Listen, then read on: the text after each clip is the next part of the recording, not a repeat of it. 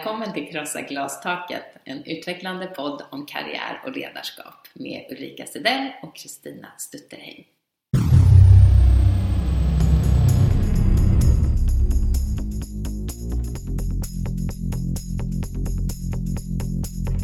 Och kvinnor ska då vara något annat, gärna supportfunktioner. Men mycket är väl att, de här, att det är mycket dubbla måttstockar på hur kvinnor och män behandlas. Mm. Att välja chef är ju fantastiskt viktigt. Prostitution och advokattjänster, det är liksom de äldsta yrkena som heller inte har förändrats. Men jag möter ibland kvinnor som får höra att men det kan du inte och den här liksom kompetenshierarkin, den är så full av så mycket bojor. We are back! Ulrika och Kristina. Yes! Yes! Vi är här! Veckans citat är från oss själva. Eller hur? Ja. Det känns helt nödvändigt faktiskt. Det gör ju det. Vi har haft en liten paus, men som i alla härliga vänskaper och så, så tar vi bara vid nu. Ja, ja. Där, vi, där vi var, där vi slutade. Mm. Eller hur? Absolut. Och det är väl också så att vi har sett i vår omvärld och i vårt samhälle att vi behövs. Ja, vi trodde ju att jämställdheten var fixad. Men så himla konstigt. nej, här finns det mer att göra. Så att på det igen tänkte ja, vi. Ja. Framåt. Ja, framåt. Ja. Men, jo, men eh, vad har hänt sen sist då Ulrika? Ja, men oj, det har ju hänt rätt mycket skulle vi kunna säga. Vi, eh, vi var ju både boendes på Södermalm sist ja, vi satt och pratade. Mm. Så att vi steppade mellan varandras hem mm. eh, på kvällarna och spelade in. Mm. Men som av en händelse mm. så har vi lämnat Södermalm, båda två! Ja. Och nu är vi på Kungsholmen ja. istället, så nu steppar vi här emellan. Nu steppar vi emellan på Hanthöjagatan ja. fram och tillbaka kan vi säga. Upp och ner. Super. Till den ena sidan från den andra sidan. Ja. ja. Och Kungsholmen är fantastiskt. Ja men verkligen. Så det är ja, härligt med något nytt. Ja.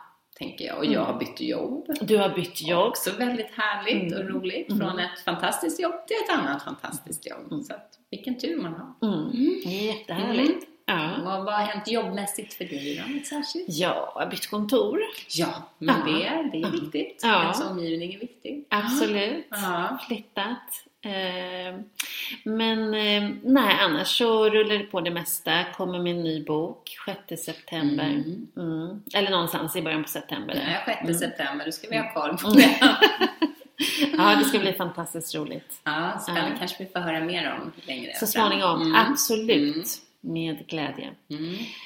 Mm, men vi har ju granskat i vår omvärld. Det är ju en del eh, faktiskt som har hänt som eh, inte är så uppmuntrande.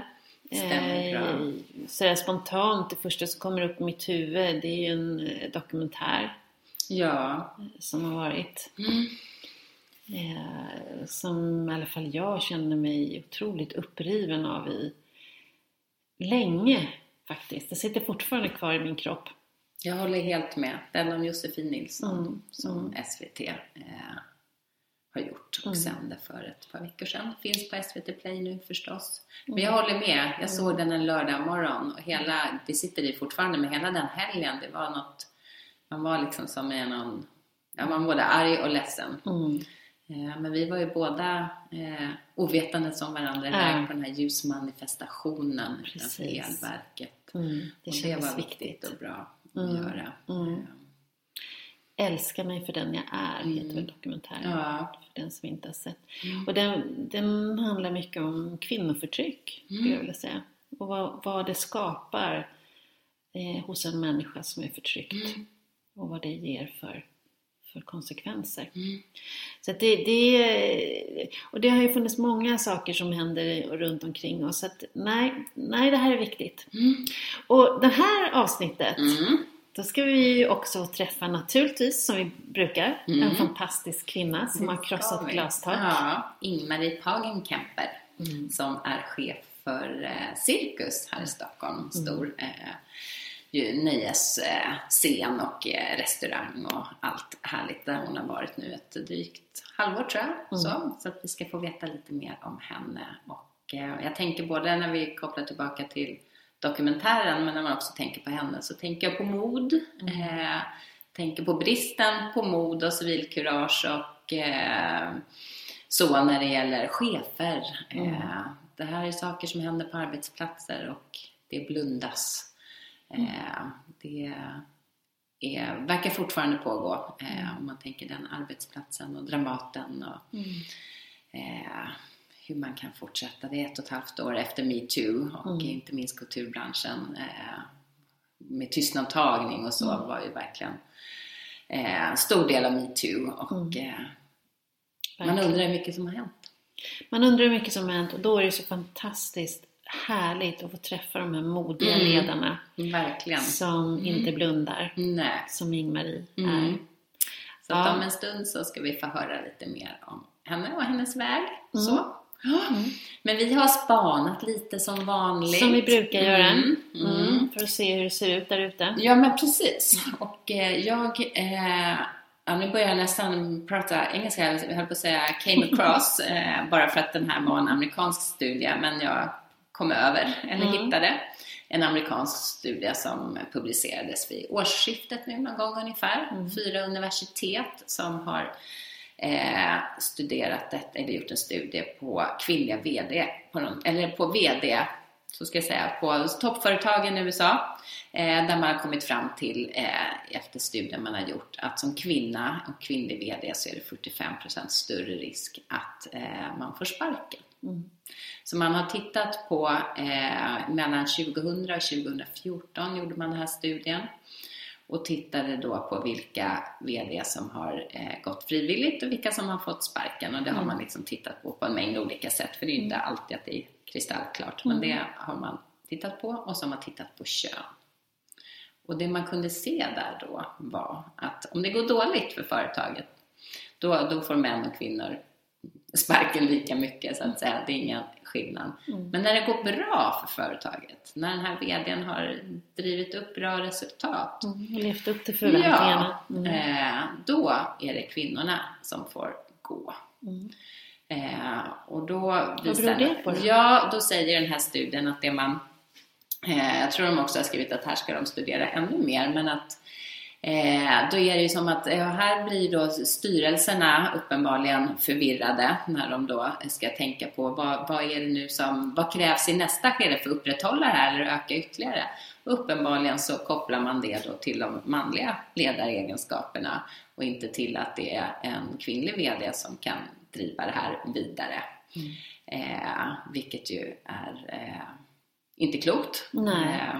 Så. Sådana klassiska stereotypa Ja, men precis. Eh, Så att inte nog med att man som kvinna och tänker på de här toppföretagen, de har fått kämpa hårt på olika sätt och bevisa sig och kanske jobba ännu hårdare. Eh, Och sen kommer man till den där posten och så nog är glastaket där ändå. Du till och med presterar och du presterar väl. Men nej, det räcker inte.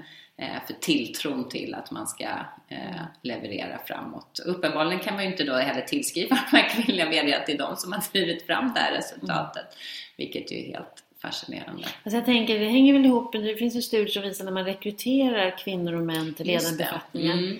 Att eh, män rekryteras utifrån vad man tror Ja, att de att de kommer att åstadkomma. Mm. Medan kvinnor handlar alltid om vad de har gjort. Just det.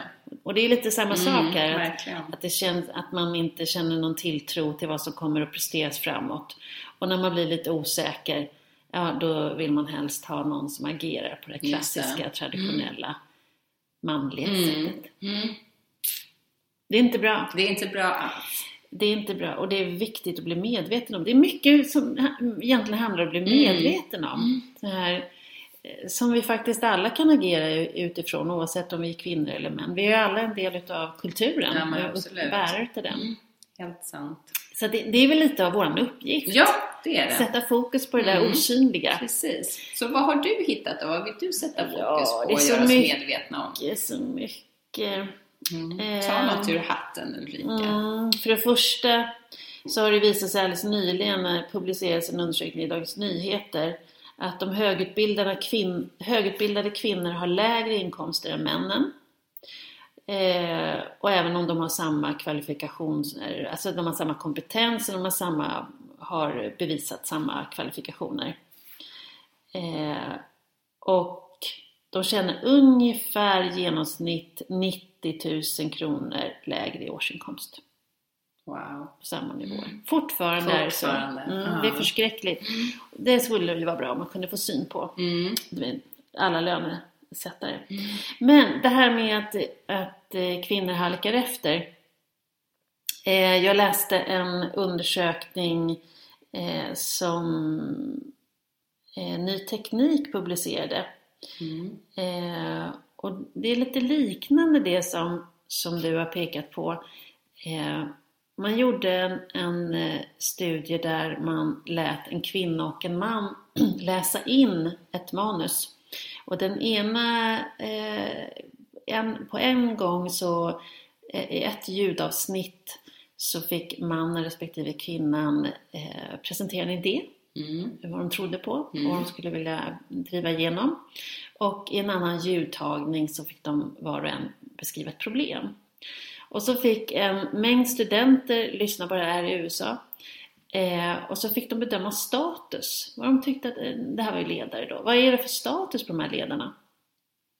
Och då visade det sig att när, när man, den som hade absolut högst, upplevdes ha högst status, det var mannen som eh, läste upp det här med idén. Att han hade en idé som han ville genomföra. Mm. Eh, när de läste upp problem, eh, båda två, då upplevdes statusen vara ungefär lika.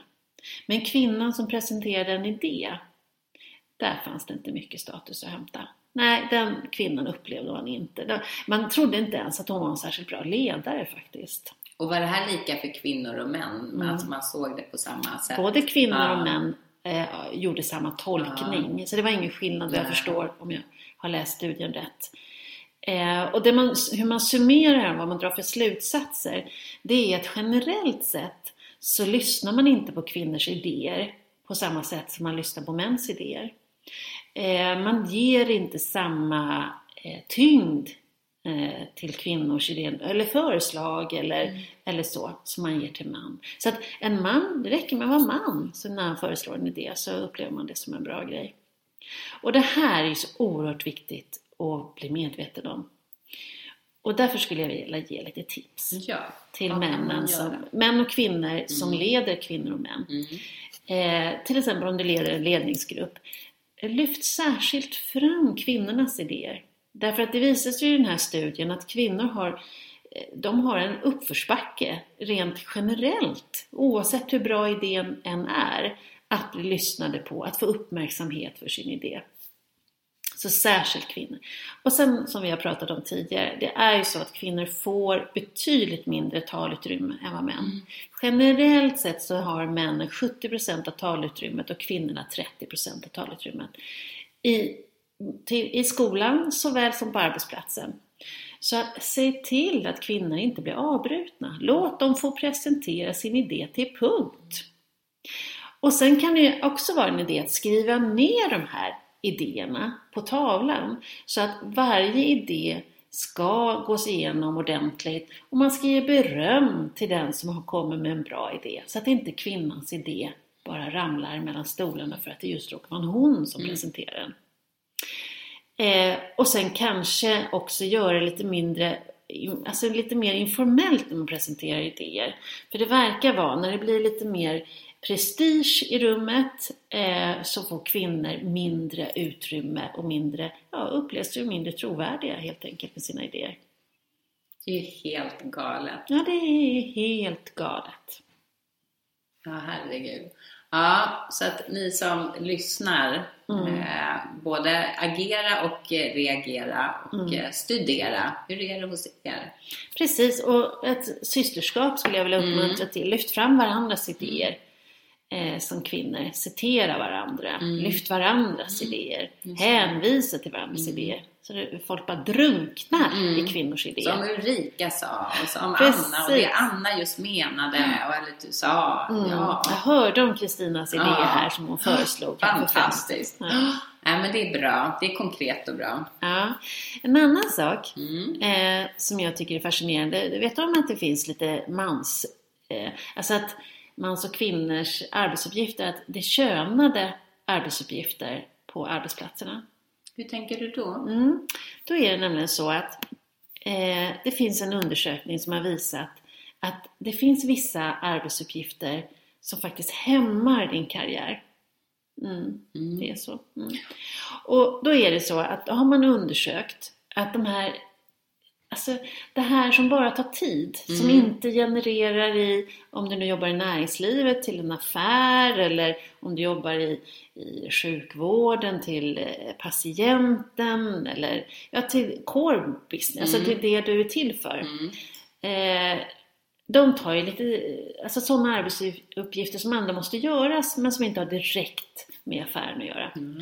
Eh, de är, tilldelas kvinnor. Det kan vara att skriva protokoll.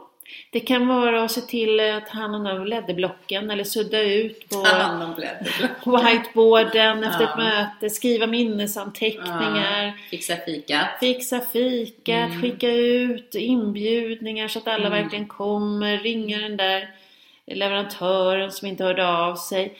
Eh, det visar sig nämligen i en undersökning att frågar man en kvinna om den typen av uppgifter så är det 75% chans att du får ett ja. Frågar du en man så är det bara 50% chans att du får ett ja. Därför vänder du till en kvinna. Mm.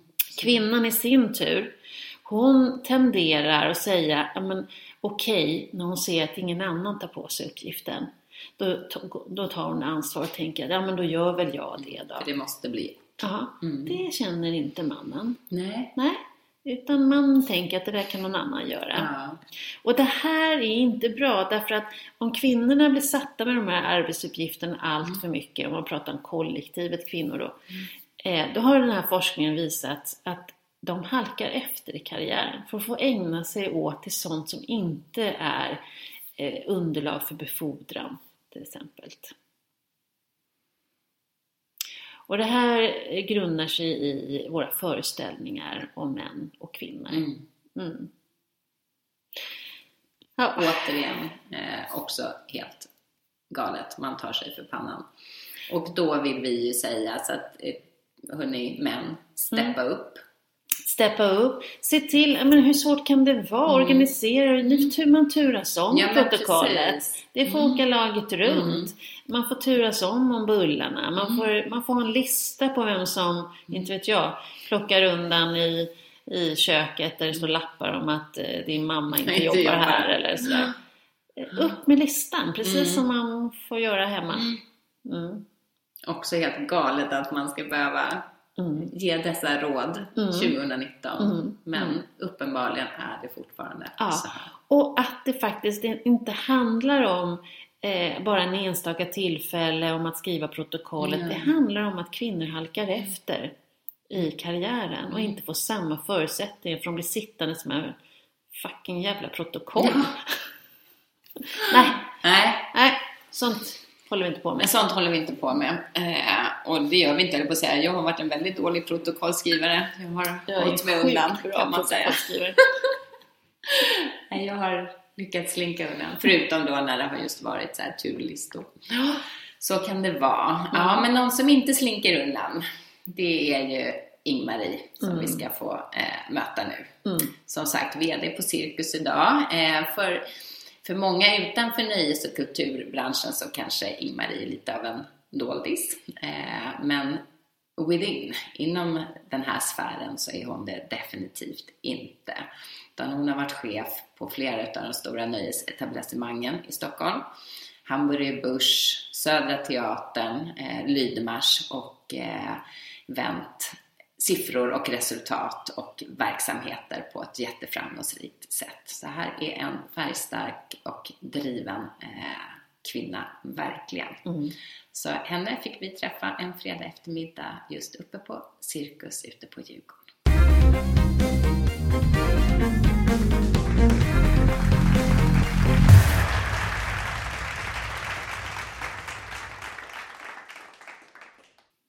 Hej Marie! Hej hej! Välkommen till podden Krossa glastaket. Tack så mycket. Vi, vi har haft en liten paus jag och Ulrika, så här, livet som lite kom emellan och så. Men sen slog det oss att nej, men jämställdheten, den, det, vi har fortfarande utmaningar med den. det verkar som att det kommer ta 200 år typ innan vi är där vi ska vara. Så att vi kände att vi får nog dra vårt strå till säcken. så det är dags att dra igång den här podden igen. Och då är vi så himla glada att få börja med just dig. Eh, modiga, färgstarka, eh, duktiga kvinna. Så det känns jättekul. Verkligen. Wow, tack så ja. mycket. Jättekul att vara här. Ja, bra. Du är chef idag på Cirkus här mm. i Stockholm.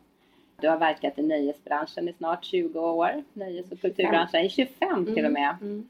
Du har fått massa utmärkelser Du har varit eh, Årets nöjesförbättrare, Månadens stockholmare är man ju väldigt nyfiken på. Årets hjälte också. Mm. Du har varit chef på Lydmars, Berns, Hamburger Börs, Södra Teatern och gjort stora förflyttningar var det än har varit. Paketerat om och vänt siffror, eh, negativa siffror till bra siffror. Så en verkligen imponerande resa och CV. Och det här ser vi fram emot att få prata mer med dig om. Vad har du gjort? Hur var det? Vad hände?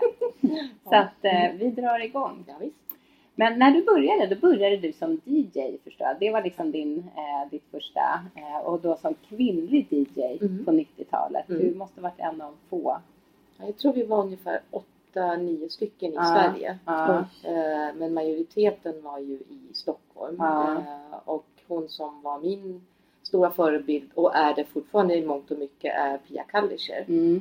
Eh, helt fantastisk mm. person mm. som är på Sveriges Radio. Mm. Um, så hon, hon var supercool. Um, och flera andra. Men ja, jag, jag skulle tro ungefär 8-9. Ja. Mm. Och hur, hur kom du in på det här då? Varför blev du DJ? Ja, alltså så mycket som, så mycket i mitt liv. Eh, ganska mycket slump. Mm. Jag eh, har alltid älskat musik. Eh, och hängde mycket på musikbarer och gick på konserter.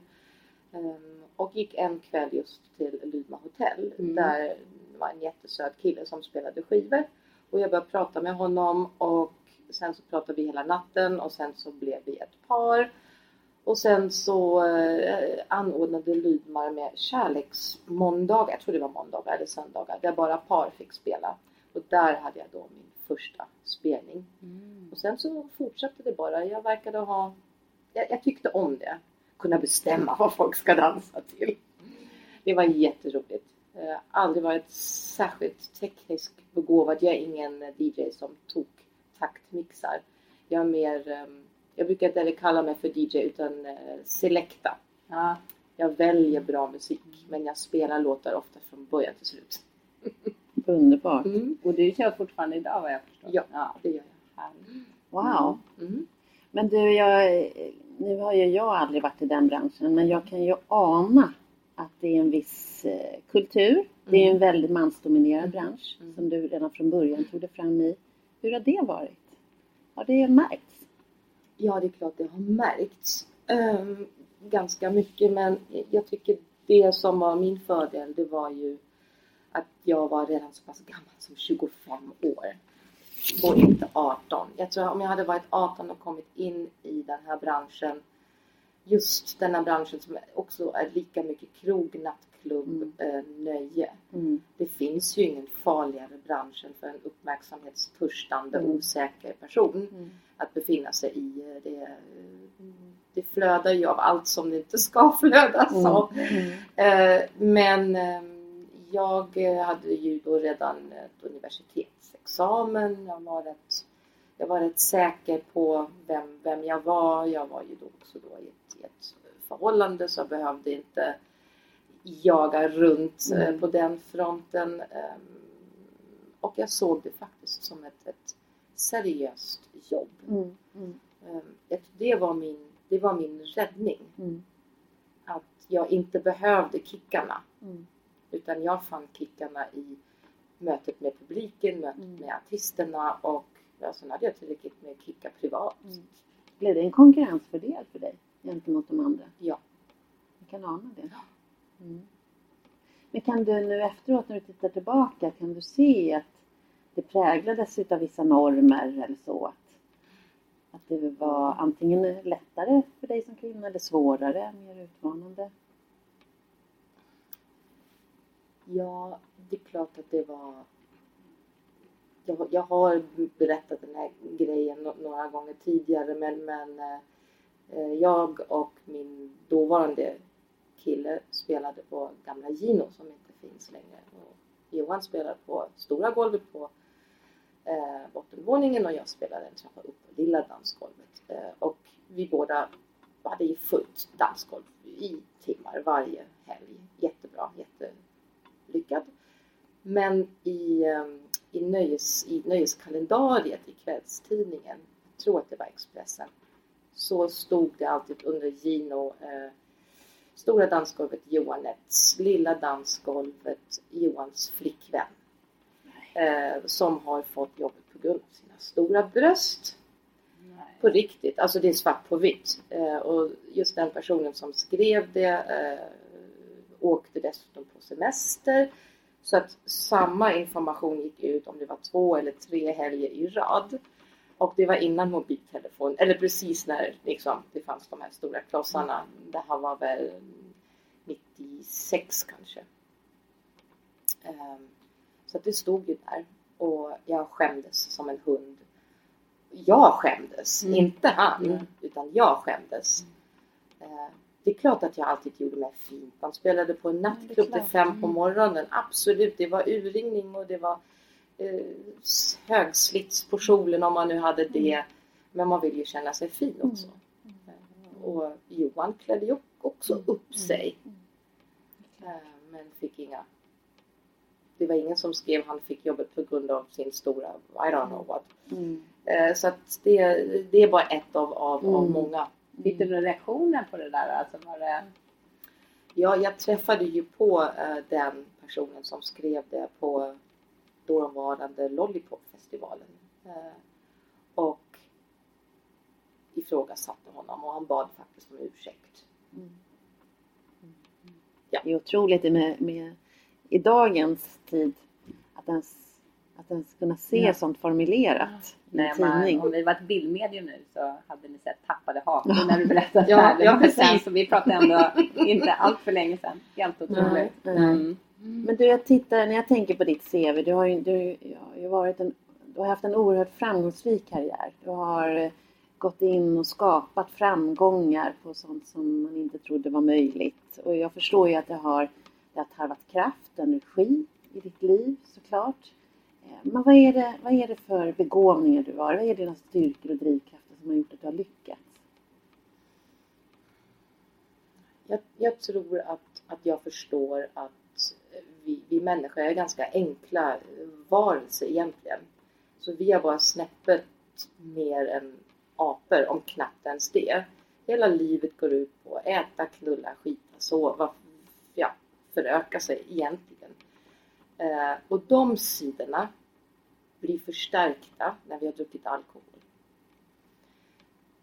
Så att det som många gör fel när de gör fester eller bygger koncept kring barer, klubbar, restauranger är att de, de tror för gott om oss människor.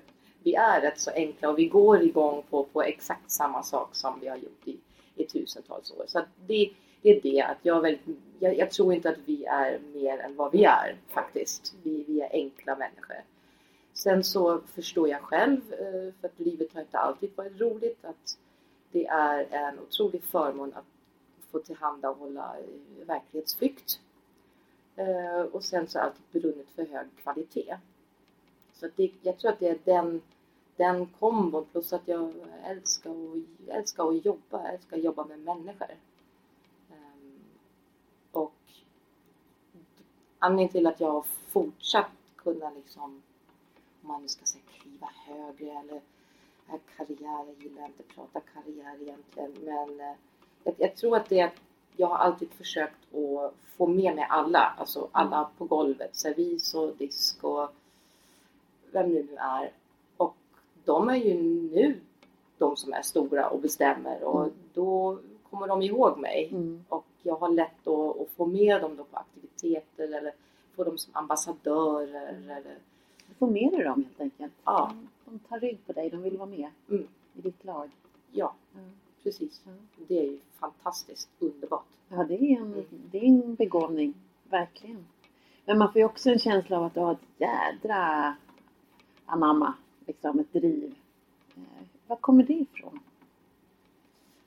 Um, typ för, när var det? 2012 så gjorde jag en, en lång intervju med, med Svenska Dagbladet. De gjorde en sån här porträtt om mig.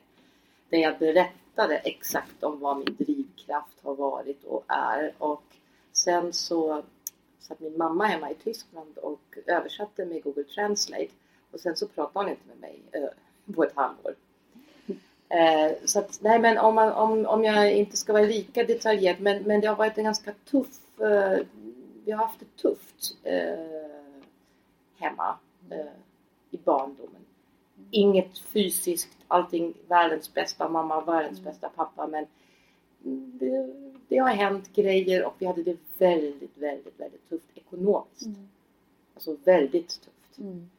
Och det var där och då jag bestämde mig att jag ska alltid kunna göra rätt för mig. Mm. Jag, ska, jag ska jobba tills jag stupar och jag ska ta hand om dem som är nära mig.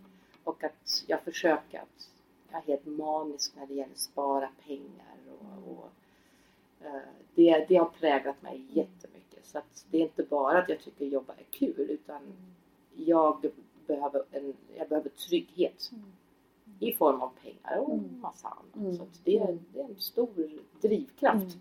mm. Jättefult, pengar. Men pengar för mig är trygghet och det behöver jag. Mm. Ja, och vem säger att det är fult? Mm. Det är, vem, vem, sätter den etiketten? Jag har jobbat länge åt Riksteatern. Ja. det är lite fult. att kunna äga sin, att kunna äga sin egen försörjning och att kunna ta ansvar för den fantastiskt. Mm. Hur märker man av det här? Jag tänker, hur är du som chef? Du får med dig folk förstår vi. Vad är det mer som präglar ditt, ditt ledarskap? Alltså jag är ju en sån chef som man antingen eh, älskar eller hatar kanske mm. starkt uttryck men, men tycker om eller inte tycker om. Um, för jag är ganska tydlig. Um, och jag har förväntningar. Jag är jättedålig på att eh, tolerera när man inte kommer i tid eller när man inte har gjort det man har sagt att man ska göra helt enkelt. Det gillar jag men, men däremot så tror jag att jag är bra på att bygga team och förmedla liksom det här är vårt mål, det är dit vi ska, vi ska göra på det här sättet, det kommer bli jäkligt tufft, vi kommer ha massa motgångar och saker och ting kommer gå åt helvete men vi kommer att greja det här. Ehm, och hittills har det ju funkat. nu vill jag inte jinxa det men, eh, men det är väl ehm, det är väl det jag, så jag försöker vara som ledare. Gans, mm. Ganska tydlig men samtidigt lova att, att alla ska få vara med så länge de gör sitt bästa och att det kommer bli jättebra och jätteroligt på vägen. Och att jag kommer att ha förståelse för när man gör misstag. Alla gör misstag. Mm kommer aldrig glömma när jag eh, hade en ganska stor budget faktiskt på gamla Lydmar. Och så hade jag Excel, jag är urusel på Excel, jag var än värre då. Um, av en hund? Ja, det var en hund! Men um, ja, jag bokade band och sen så, så förde jag in kostnaderna i det här Excel-bladet för att hålla koll på hur mycket jag spenderade. Jag tyckte liksom, jag spenderar, spenderar, budgeten tar aldrig slut. Och till sist i slutet på året så visade det sig att eh, det hade varit fel formel. Så de hade hoppat över varannan rad i räkna ihop kostnaderna. Så att jag hade ju spenderat dubbelt så mycket som jag fick. Sen kanske man kan ifrågasätta ekonomiavdelningen där. Var att ja, de, inte, de har bättre koll. Men, men då eh, sa Pelle Lydman som var min dåvarande chef att liksom, alla får göra ett stort misstag. Man får till och med göra två så länge det andra inte är samma som det första. Mm. Och det kommer jag aldrig att glömma och det är lite grann så jag mm. försöker att jobba. Mm. Har du, jag tänker att ensam är vi inte starka, har du någon mentor eller någon viktig person som, som, ja, som har varit viktig för dig under just karriärmässigt? Någon som, även om du nu inte gillar ordet karriär, men din jobbresa, någon som är viktig Ja, flera stycken, flera, både professionella och, mm. och folk som man har träffat och jobbat med. Det var ju under många år eh, just Pelle Lydmar. Sen senare så blev det ju Yvonne Sörensen Björud. Eh, som numera är en god väninna men hon var VD för Berns när jag jobbade där. Helt makalös person. Eh, men, men sen liksom jag har snarare sökt efter kvaliteter än, än folk i vissa positioner så att det är en kvinna Anna Cetreus som har jobbat som servitris, jag tror 35 år, 40 år kanske. Nej, 35. 30. Ah, whatever. Jättelänge. En helt magisk kvinna som hade vid det här laget kunnat vara, jag vet inte, koncernchef för vad som helst. Mm. Men eh, hon sa alltid till mig att nej, jag, jag, jag gillar att kunna gå till jobbet, stämpla in, göra mitt absolut bästa skämma bort gästerna, eh, lära mig nya saker, lära gästerna nya saker och sen så stämpla ut och gå hem, ha inget ansvar. Och det är så här jag vill leva mitt liv. Hon hade bestämt sig och, och eh, helt fantastisk. Mm. Eh, det är nog hon som kan mest om människor av alla jag känner. Såklart, har man varit mm. servitris mm. i flera decennier så eh, är man en, en människokännare av, av rang. Så att mm. eh, det kan lika vara en, en, mm. en, en servitris som en en VD. Det, det är underordnat mm. ja. människan. Ja. Mm. Men eh, jag har förmånen och har förmånen att ha många eh, spektakulära människor i min bekantskapskrets som, jag menar just nu, herregud, eh, Pophouse som, vi in, som Cirkus ingår i ägs till stor del av Björn Ulvaeus från ABBA och är en en så ödmjuk och, och jordnära och rolig människa, det hade jag inte förväntat mig. Och jag blir inte ofta starstruck. Väldigt, väldigt sällan. Men med honom, han och Fredrik Lindström. Mm. jag, jag, liksom, jag vet inte vad jag heter när jag står bredvid dem. Ska man försöka vara tuff. Och, ja. och när, när, när Björn Ulvaeus eh, hade anställningsintervju med mig då, då sa han bland annat att han uppskattar när när människan jobbar med är ärliga mot honom och verkligen säger nej men vet du vad Björn, det här är ingen bra idé. Mm. Och det är en utmaning när man liksom är alldeles knäsvag inför um, en stora idol. Mm. Mm. Just, just ABBA var någonting som vi brukade spela liksom, kassettband i mm. bilen när, när uh, vi åkte bil med familjen och det var så lyckliga, lyckliga stunder i mm. barndomen och nu står man här och får jobba med den personen. Det är fantastiskt. Mm. Men jag tänker när du pratar om människor som har betytt mycket för dig och betyder mycket för dig som finns omkring dig. Är du skicklig på att använda ditt nätverk när du hamnar i, menar, när livet kör ihop sig eller jobbet blir svåra strategiska utmaningar? Nej. Uruselt på det. Mm. Eh, det. Jag är faktiskt, jag ehm, ska inte säga att jag har någon social fobi men en, en, en en bieffekt av att ha jobbat 25 år i, i den här branschen har gjort att jag har blivit lite folkskygg. Jag undviker jättegärna att gå på mingeltillställningar. Don't like it. Och det är där man, man bygger nätverk. Och sen är jag morgontrött så jag vägrar att gå på några så här frukostseminarier. Alla ska hålla på med jäkla frukostseminarier. What don't, don't! Lunch okej, okay. men i princip jag hatar alla människor innan klockan 13. Mm. Det är ju för att man har jobbat natt i, mm. i eh, så många år. Mm.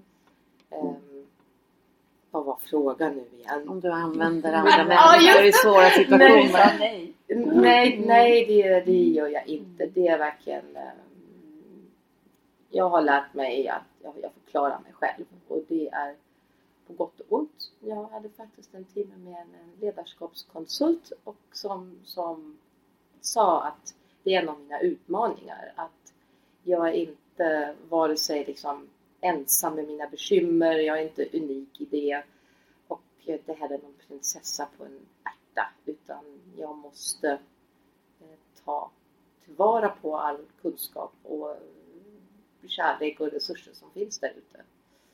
Istället för att jag tror att jag ska göra allting själv. Låter som en bra konsult tycker jag. Ja. ja men apropå branschen och många år i branschen och sådär. Hur har du sett att den har utvecklats när det gäller jämställdhet? Har det, har det hänt något? Ja, det har hänt hur mycket som helst. Ja. Så på, på alla fronter, på, där vi började prata om DJ-branschen, mm. Eh, men även arrangörer, um, artister, fler och fler artister oavsett kön men, men eh, vill vara sina egna, skapa egna skivbolag, egna bokningsbolag. Eh, jag tycker verkligen att det har skett en jätte, jättestor förändring men de som bestämmer är fortfarande samma gubbgäng. Mm. Oavsett om det är skivbolag, bokningsbolag, om vi nu bara pratar min bransch, eller krogvärlden för den delen. Eh, det finns nu fler kvinnliga restaurangchefer, kvinnliga sommelierer eller på nöjessidan även kvinnliga ljusdesigners och, och ljuddesigners och vad det nu må vara. Men de som bestämmer, där, där står det rätt så stilla. Mm. Mm. Vad tror att det beror på? I din ja, analys? De är inte tillräckligt gamla för att gå i, eh, i, i pension och de trivs där och dunkar rygg. Och, mm. De lämnar inte? Nej, de lämnar inte. Mm. Det är väl um, Anna som nu skrev en bok, Ni måste flytta på er. Mm. Så är det ju. Flytta på er för fan. Um, inte bara för att de är män utan snarare att de har jobbat uh, och verkat i en struktur som inte är relevant längre. Mm.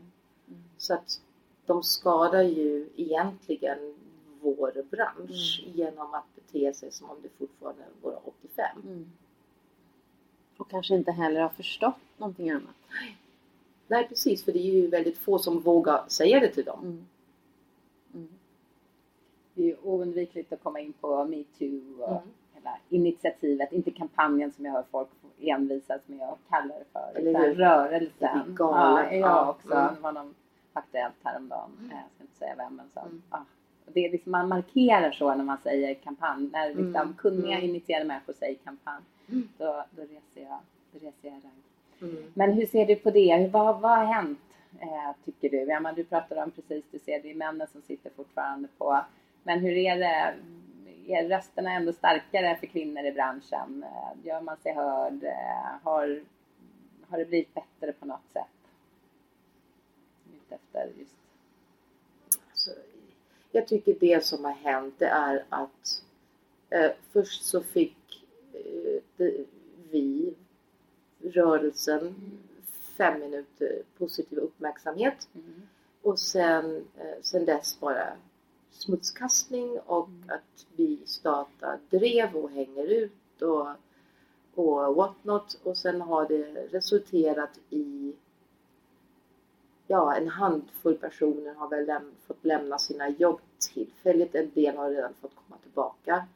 Och sen har väl de flesta företag skrivit om lite policy och mm. så och sen så fortsätter väl allt precis som vanligt. Så att um, det är är så jävla tacksam att det har satts igång.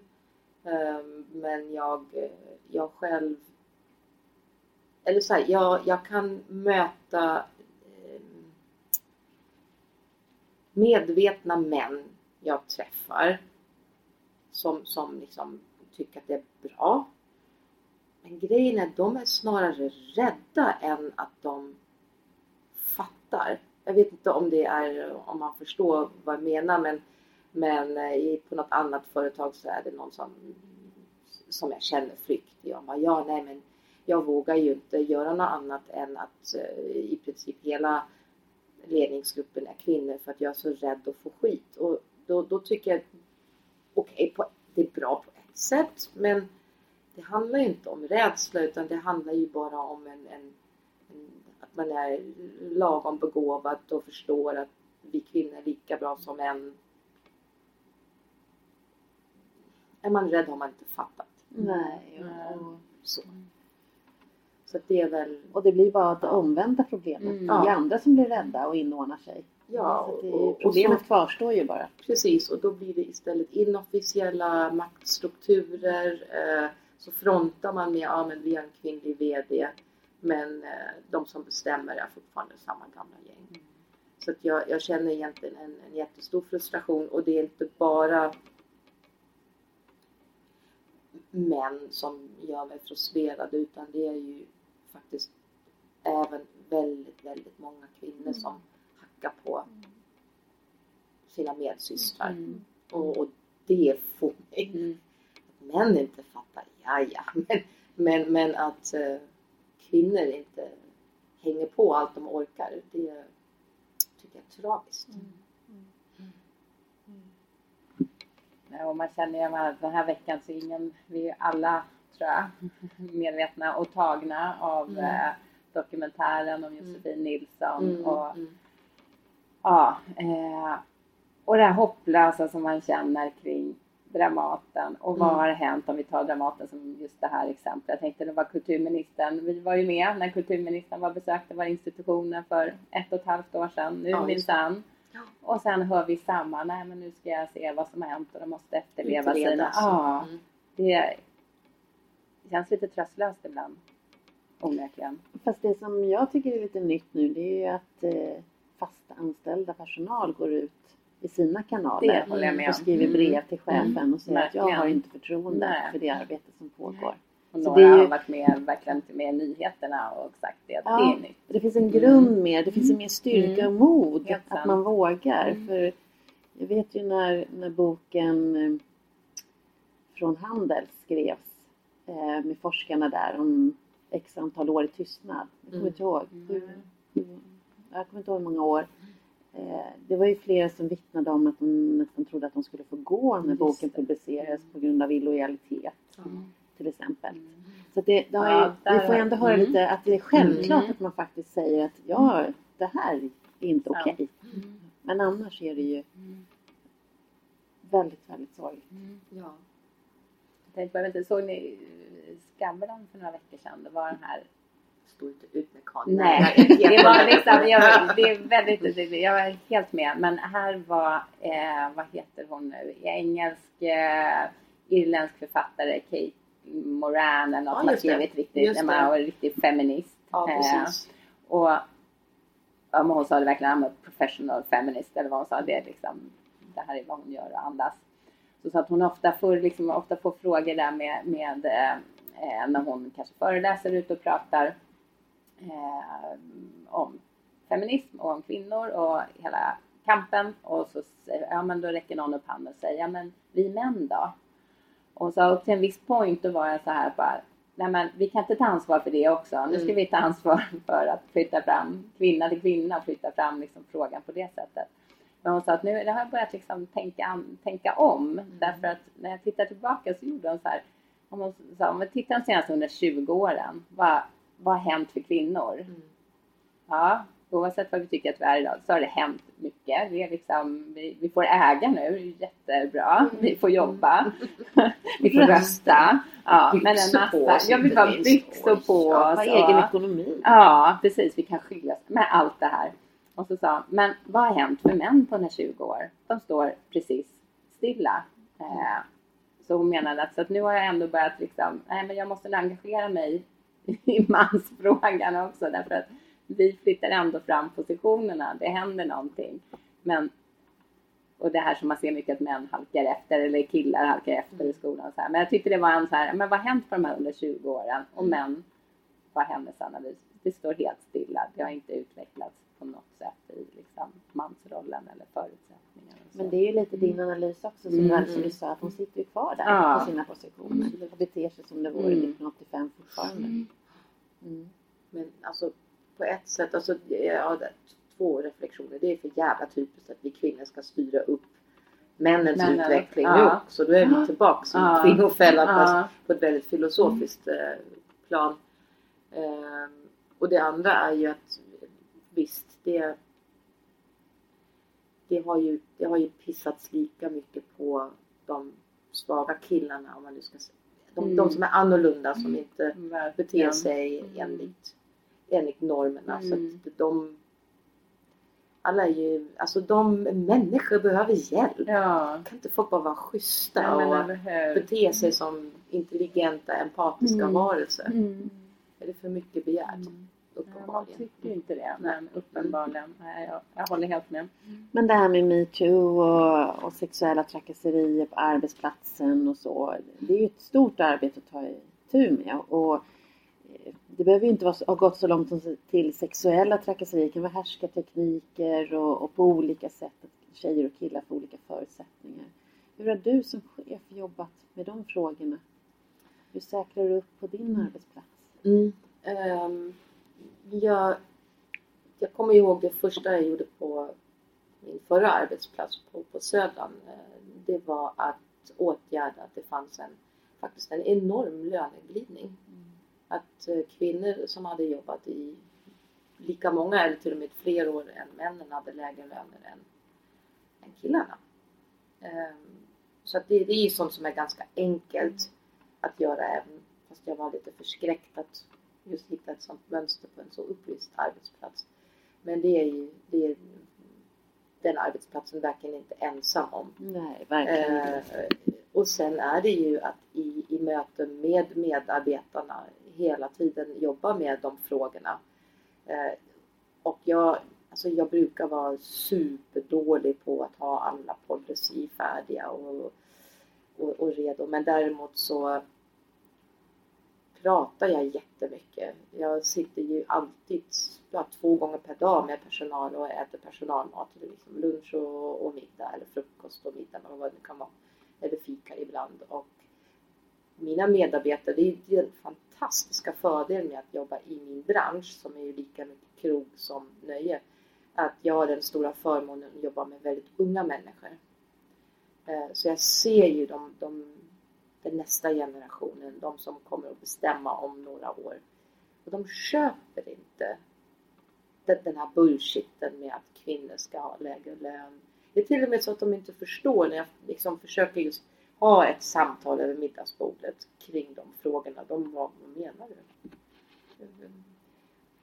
Jag kommer inte ihåg om jag läste det i en tidning eller om jag hörde av en kompis när en, en mamma eller en pappa skulle prata med sin son om, om det så, varför ska killar få mindre betalt? Alltså han förstod, han förstod inte ens att det var tjejerna som får mindre betalt. Mm. Utan, eh, så jag känner en jätte, jättestor förhoppning om att nästa generation, de som är födda 00, mm.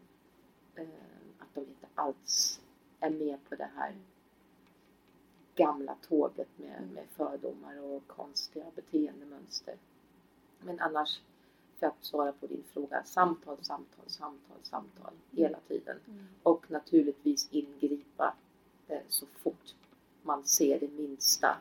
Eh, oavsett om det är verbal, verbala trakasserier eller hands-on. Mm.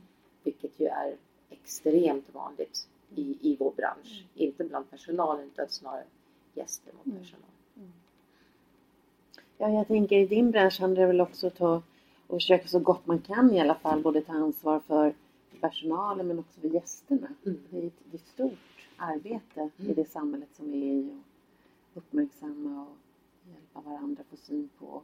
Ja, mm. absolut. Det är att, att man på något sätt försöker upplysa gästerna om att på, på det här stället så tolererar vi inte ett visst beteende utan att framstå som liksom, fröken som ska sabba hela kvällen när vi bara träffas här för att ha jättekul och mm. mysigt. Mm. Men um, ja, det, är, det är faktiskt en utmaning. Vi jobbade jättemycket med det just på Södran. Um, ska vi liksom sätta upp stora målade ögon som skulle symbolisera att vi ser killar som tafsar på oss kvinnor eller ja, det är, det är jätte, jättesvårt ja, just när man ska skydda sina anställda och uppfostra på ett mm. visst sätt mm. publiken. Mm. Det är klart. Och även, även ensemblen kan jag tänka mig. Jag ja. jobbade med ett gäng där som repeterade och där eh, medan de jobbade så var det så tydligt att det var en kvinna som ville föreslå någonting. Mm. Eh, men hon blev avbruten gång på gång så till slut så är det en man som i gruppen som ställer sig upp och säger Vänta nu, kan vi inte titta vad det är som pågår här? Nu avbryter du henne här för femte gången. Kan vi inte titta på det? och ingen annan har uppmärksammat det. Så det gäller ju också, vi är ju, så, vi är ju alla en del av den här normen och spelet. Mm. Så det gäller ju också att träna sig och få syn Mm. på det. Och att också våga prata om det utan att någon känner sig jätteanklagad. Mm. För vi gör ju så gott vi kan Mm, allihopa. mm, mm. Men att spegla och att skapa ett sånt klimat där det är okej att bryta och börja titta på vad fasiken, vad gjorde jag nu? Mm. Ja, precis. Och, och göra det på ett vettigt sätt. Mm. Det är en, en av mina riktigt dåliga sidor. När jag blir arg, då blir jag arg. Det finns inga gränser. Då Mm. kallar jag folk för lite allt möjligt. Och det, det, jag gör mer skada än nytta. Ehm, Men det kanske är så när man har liksom hållit på det så himla länge och sen är det just den här gubben som avbryter en Mm. för 51 gången. Han får veta att han lever. Oh. Konstruktivt är det inte. Ja, men jag jobbar på det. Mm. Det är bra. Vi ska börja runda av, även om man gärna skulle sitta och fortsätta prata med dig länge. Men eh, först då, innan vi, innan vi gör det, eller medan vi rundar av. Om du skulle ge några råd till ung kvinna i, liksom, på väg in i karriär och kanske in i den här branschen, eller rent generellt. Vad skulle du vilja skicka med? När vi vet att glastaken kommer komma där längs vägen och så. Vad skulle du vilja ge för råd? Och- att, att ta plats. Eh, att just våga nu, nu är det faktiskt min tur att prata. Att ha på fötterna. För vi kvinnor, vi kommer bli, vi blir mer ifrågasatt när vi kommer med idéer, med förslag, med vad det nu är. Vi måste kunna svara på precis varenda liten skitgrej. Eh, på ett helt annat sätt än när sköna killar eh, pitchar lite härliga idéer för varandra. Vi, vi ska liksom komma med en affärsmodell och marknadsföringskoncept och vad det är. Så att, och, och så kommer det nog att fortsätta att vara. Ehm, så att jobba hårdare än alla andra. Eh, ha på fötterna och, och stå på er och ta hand om liksom, era medsystrar. Och alla andra som man identifierar som någon som behöver, som behöver stöd. Och ingen, ingen är bättre än någon annan. Den som nu är diskare eller assistent idag, om det nu skulle vara något, något sämre, kan förhoppningsvis vara din chef eh, om tio år. Eh, alla är vi bra på olika saker och ska ta hand om varandra. Jag tycker det blir ett jättebra avslut att vi ska ta hand om varandra. Mm. Så tack Våra Ingrid, tack, medsyster. ja, Tack så hemskt att vi mycket. fick komma till dig här på Cirkus. Fantastiskt. Tack, kommer åter. Och nu är vi tillbaka på Kungsholmen. Det är vi. Vad konstigt känns att säga. Ja, Ja, som alla jag säger på Söder. Men nu är vi på den här Malmen. Ja, nu sitter vi hemma hos dig. Mm. Mm. Väldigt mysigt. Mm. Eh, och väldigt härligt var det att träffa Ingmarie. Mm. Och oerhört inspirerande Mm. kvinna. Eh, Vilken kraft, vilken energi i henne. Och ett, men så tydlig, så tydlig. Mm. Ja, det, det var väldigt, väldigt roligt. Och så nödvändig hon känns i Ja den men branschen. verkligen. Mm. Men Hon, något vi glömde att prata om med henne, men där hon ju verkligen visade mod och eh, var hon står i sina värderingar och så, fast det blåste riktigt. Det var för några år sedan, när man, hon fortsätter göra det, men det var väl inför valet och så, när hon eh, var väldigt tydlig vad hon stod mot SD. Eh, och det fick hon eh, ta mycket skit för och så på olika sätt. Men hon vajade inte en, en sekund där. Eh, så så att, nej, men en fantastisk, fantastisk kvinna. Mm. Eh, men apropå mod då, så Mm. det, det har vi ju pratat om förr och vi kommer prata om det igen och vi pratar om det idag. Det är Mm. vikten av mod eh, på jobbet och privatlivet och någonstans extra mycket i de här galna tiderna. Mod och civilkurage återkommer vi ofta. Men vad gör man då om man kan känna så här, ja jag borde vara mer modig men jag känner mig inte så himla modig. Mm. Vad ska man göra då? Det då? händer ju ibland faktiskt. Ja, det gör ju det. Det händer oss alla på olika sätt och vis.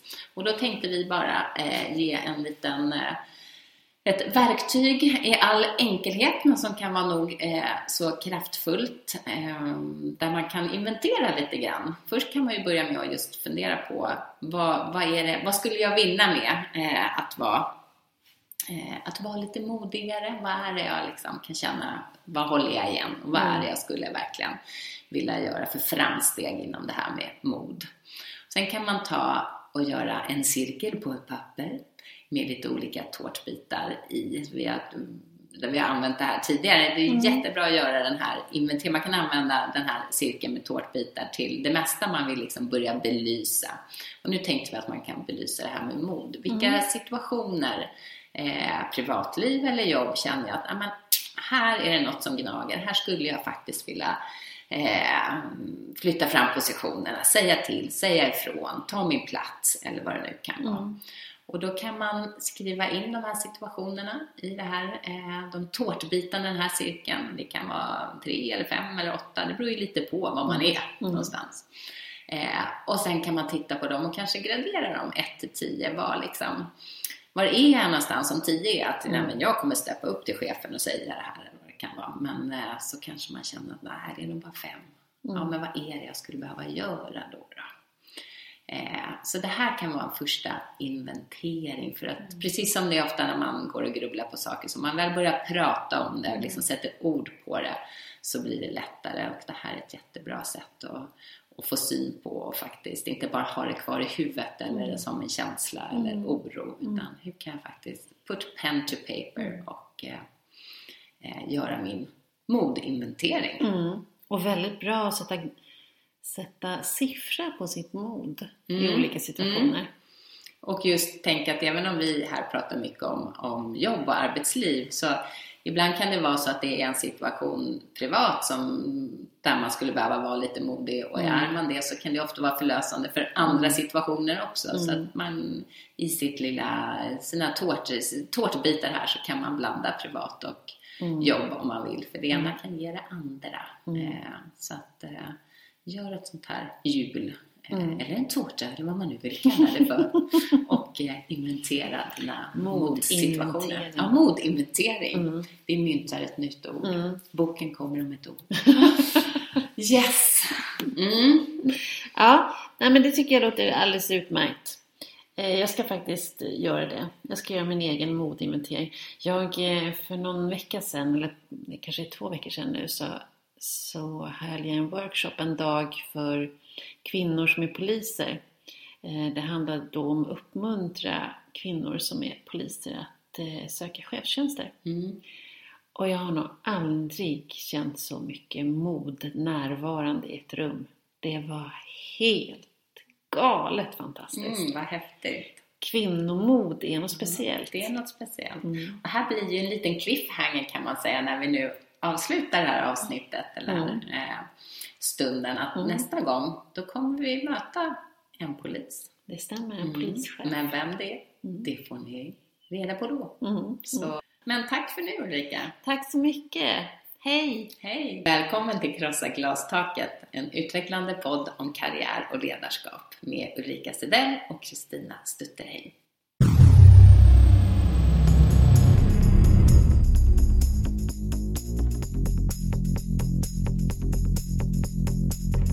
Och kvinnor ska då vara något annat, gärna supportfunktioner.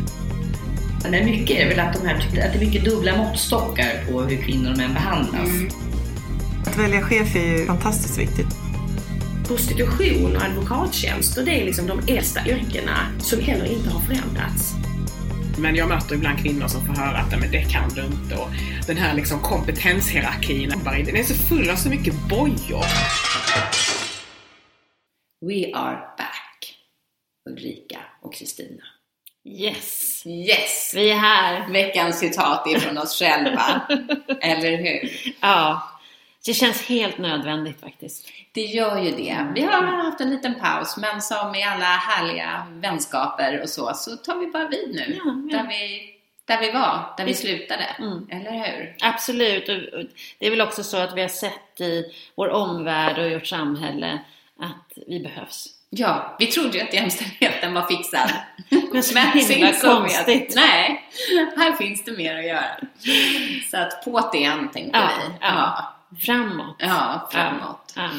Men, jo men eh, vad har hänt sen sist då Ulrika? Ja men oj, det har ju hänt rätt mycket skulle vi kunna säga. Vi, eh, vi var ju både boendes på Södermalm sist ja, vi satt just och pratade. Mm. Så att vi steppade mellan varandras hem Mm. eh, på kvällarna och spelade in. Men som av en händelse Mm. så har vi lämnat Södermalm Ja. båda två. Ja. Och nu är vi på Kungsholmen istället, så nu steppar vi här emellan. Nu steppar vi mellan på Handtorgagatan fram och tillbaka kan vi säga. Upp och ner Super. till den ena sidan från den andra sidan. Ja. Och Kungsholmen är fantastiskt. ja, men verkligen. Så det är ja, härligt med något nytt, Ja. tänker jag. Och jag har bytt jobb. Du har bytt jobb. Också väldigt härligt och Mm. roligt. Mm. Från ett fantastiskt jobb till ett annat fantastiskt jobb. Så att, vilken tur man har. Mm. Jättehärligt. Mm. Ja. Och vad har hänt jobbmässigt för dig då? Särskilt? ja, jag har bytt kontor. Ja, men Ja. det, är, det är viktigt. Ja. Ens omgivning är viktig. Absolut. Ja. Flyttat. Eh, Men eh, nej, annars så rullar det på det mesta. Kommer en ny bok 6 september. Mm. Mm. Eller någonstans i början på september. Nej, 6 Mm. september, då ska vi ha koll på Mm. det. Ja, det ska bli fantastiskt roligt. Ja, spännande. Ja. kanske vi får höra mer om längre Så småningom, Mm. absolut. Med glädje. Mm. Mm, men vi har ju granskat i vår omvärld. Det är ju en del eh, faktiskt som har hänt som eh, inte är så uppmuntrande. Stämmer bra. Eh, sådär spontant, det första som kommer upp i mitt huvud det är ju en eh, dokumentär Ja. som har varit. Mm. Eh, som i alla fall jag känner mig otroligt uppriven av i länge faktiskt. Det sitter fortfarande kvar i min kropp.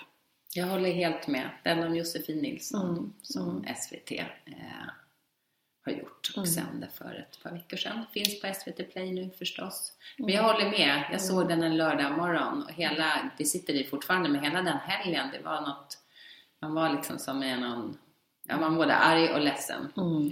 Eh, Men vi var ju båda eh, ovetande som varandra Ja. iväg på den här ljusmanifestationen Precis. utanför elverket. Mm. Det och det var viktigt viktigt. och bra att Mm. göra. Mm. Älska mig för den jag är, Mm. heter väl dokumentären. Ja. För den som inte har sett. Mm. Och den, den handlar mycket om kvinnoförtryck, skulle Mm. jag vilja säga. Och vad, vad det skapar eh, hos en människa som är förtryckt. Mm. Och vad det ger för, för konsekvenser. Mm. Så det, det, och det har ju funnits många saker som händer runt omkring oss. Så att nej, nej, det här är viktigt. Mm.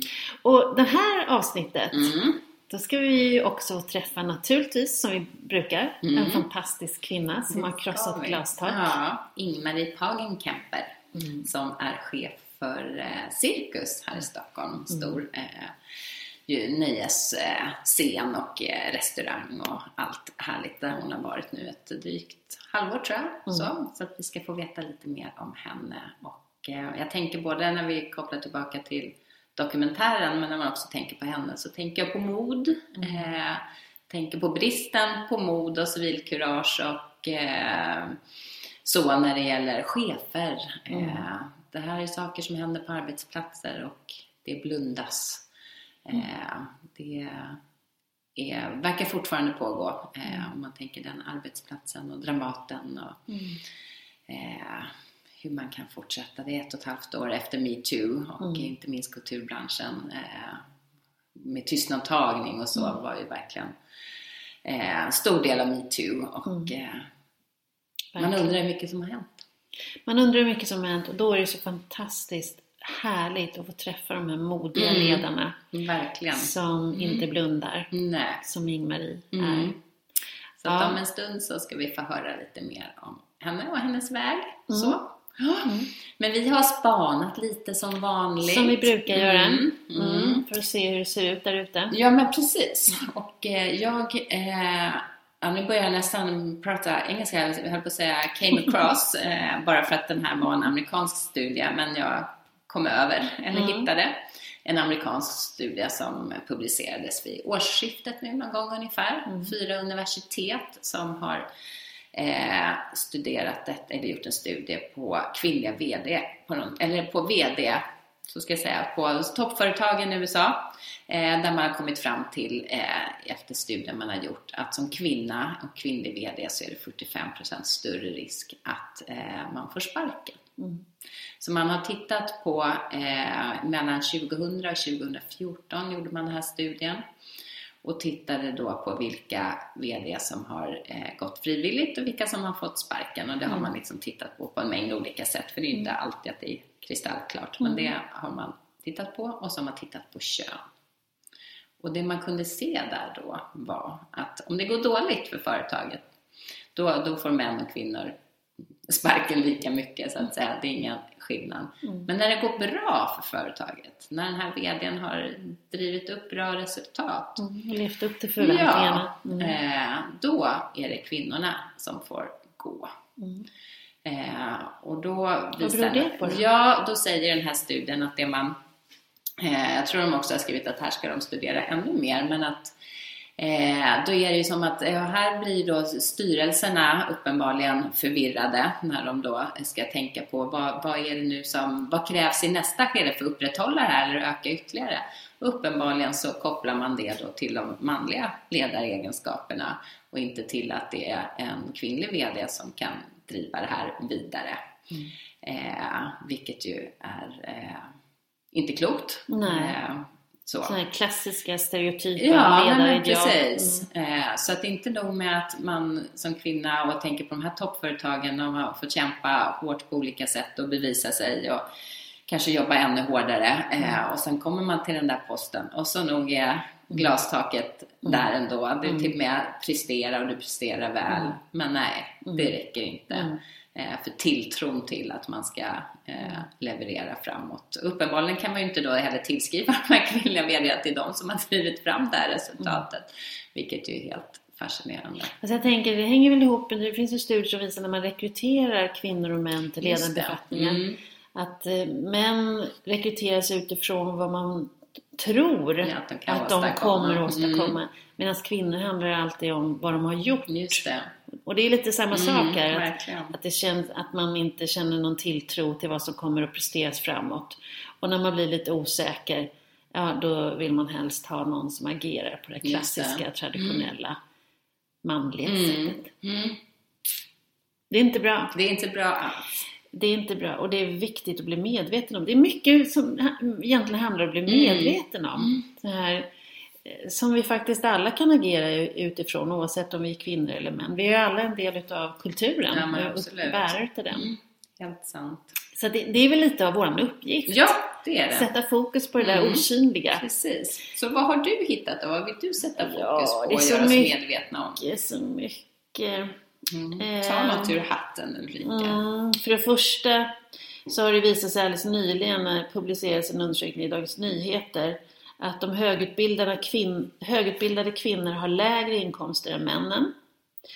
Eh, och även om de har samma kvalifikationer, alltså de har samma kompetens, de har, samma, har bevisat samma kvalifikationer. Eh, och de tjänar ungefär genomsnitt 90 000 kronor lägre i årsinkomst. Wow. På samma nivå. Mm. Fortfarande, är det så. Mm, Det är förskräckligt. Det skulle ju vara bra om man kunde få syn på. Mm. Alla lönesättare. Mm. Men det här med att, att eh, kvinnor halkar efter. Eh, jag läste en undersökning eh, som Ny Teknik publicerade. Mm. och det är lite liknande det som, som du har pekat på. Man gjorde en, en, eh, studie där man lät en kvinna och en man läsa in ett manus. Och den ena, eh, en, på en gång så eh, i ett ljudavsnitt så fick mannen respektive kvinnan eh, presentera en idé. Mm. Vad de trodde på mm. och vad de skulle vilja driva igenom. Och i en annan ljudtagning så fick de var och en beskriva ett problem. Och så fick en mängd studenter lyssna på det här i USA. Eh, och så fick de bedöma status. Vad de tyckte att, eh, det här var ju ledare då. Vad är det för status på de här ledarna? Och då visade det sig att när, när man, den som hade absolut högst, upplevdes ha högst status, det var mannen som eh, läste upp det här med idén. Att han hade en idé som han ville genomföra. Mm. Eh, när de läste upp problem, mm eh, båda två, då upplevdes statusen vara ungefär lika. Men kvinnan som presenterade en idé, där fanns det inte mycket status att hämta. Nej, den kvinnan upplevde man inte. Man trodde inte ens att hon var en särskilt bra ledare faktiskt. Och var det här lika för kvinnor och män? Mm. Alltså man såg det på samma sätt? Både kvinnor ja. och män eh, gjorde samma tolkning. Ja. Så det var ingen skillnad, jag förstår om jag har läst studien rätt. Eh, och det man, hur man summerar vad man drar för slutsatser, det är att generellt sett så lyssnar man inte på kvinnors idéer på samma sätt som man lyssnar på mäns idéer. Eh, man ger inte samma eh, tyngd till kvinnors idéer, eller förslag eller, mm. eller så, som man ger till man. Så att en man, det räcker med att vara man, så när han föreslår en idé så upplever man det som en bra grej. Och det här är så oerhört viktigt att bli medveten om. Och därför skulle jag vilja ge lite tips ja, till männen som, män och kvinnor mm. som leder kvinnor och män. Mm. Eh, till exempel om du leder en ledningsgrupp. Lyft särskilt fram kvinnornas idéer. Därför att det visar sig i den här studien att kvinnor har eh, de har en uppförsbacke rent generellt, oavsett hur bra idén än är, att bli lyssnade på, att få uppmärksamhet för sin idé. Så särskilt kvinnor. Och sen som vi har pratat om tidigare, det är ju så att kvinnor får betydligt mindre talutrymme än vad män. Mm. Generellt sett så har männen 70% av talutrymmet och kvinnorna 30% av talutrymmet. I, till, I skolan såväl som på arbetsplatsen. Så se till att kvinnor inte blir avbrutna. Låt dem få presentera sin idé till punkt. Och sen kan det också vara en idé att skriva ner de här idéerna på tavlan. Så att varje idé ska gås igenom ordentligt och man ska ge beröm till den som har kommit med en bra idé. Så att inte kvinnans idé bara ramlar mellan stolarna för att det just råkar vara hon som mm. presenterar den. Eh, och sen kanske också göra lite mindre Alltså lite mer informellt när man presenterar idéer. För det verkar vara, när det blir lite mer prestige i rummet eh, så får kvinnor mindre utrymme och mindre, ja, upplevs som mindre trovärdiga helt enkelt med sina idéer. Det är ju helt galet. Ja, det är helt galet. Ja, herregud. Ja, så att ni som lyssnar, mm. eh, både agera och reagera och mm. Eh, studera. Hur är det hos er? Precis, och ett systerskap skulle jag vilja uppmuntra mm. till. Lyft fram varandras idéer eh, som kvinnor. Citera varandra, mm. lyft varandras mm. idéer, hänvisa till varandras mm. idéer. Så det, folk bara drunknar mm. i kvinnors idéer. Som Ulrika sa och som Precis. Anna och det Anna just menade och eller du sa. Mm. Ja. Jag hörde om Kristinas idé ja. här som hon föreslog. Fantastiskt. Ja. Nej, men det är bra. Det är konkret och bra. Ja. En annan sak mm. eh, som jag tycker är fascinerande. Vet du om att det finns lite mans... Eh, alltså att mans och kvinnors arbetsuppgifter, att det könade arbetsuppgifter på arbetsplatserna. Hur tänker du då? Mm. Då är det nämligen så att eh, det finns en undersökning som har visat att det finns vissa arbetsuppgifter som faktiskt hämmar din karriär. Mm, mm. Det är så. Mm. Och då är det så att då har man undersökt att de här Alltså det här som bara tar tid, mm. som inte genererar i, om du nu jobbar i näringslivet, till en affär eller om du jobbar i, i sjukvården till eh, patienten eller ja, till core business, alltså mm. alltså till det du är till för. Mm.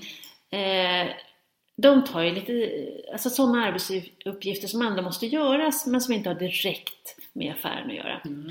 Eh, de är, tilldelas kvinnor. Det kan vara att skriva protokoll.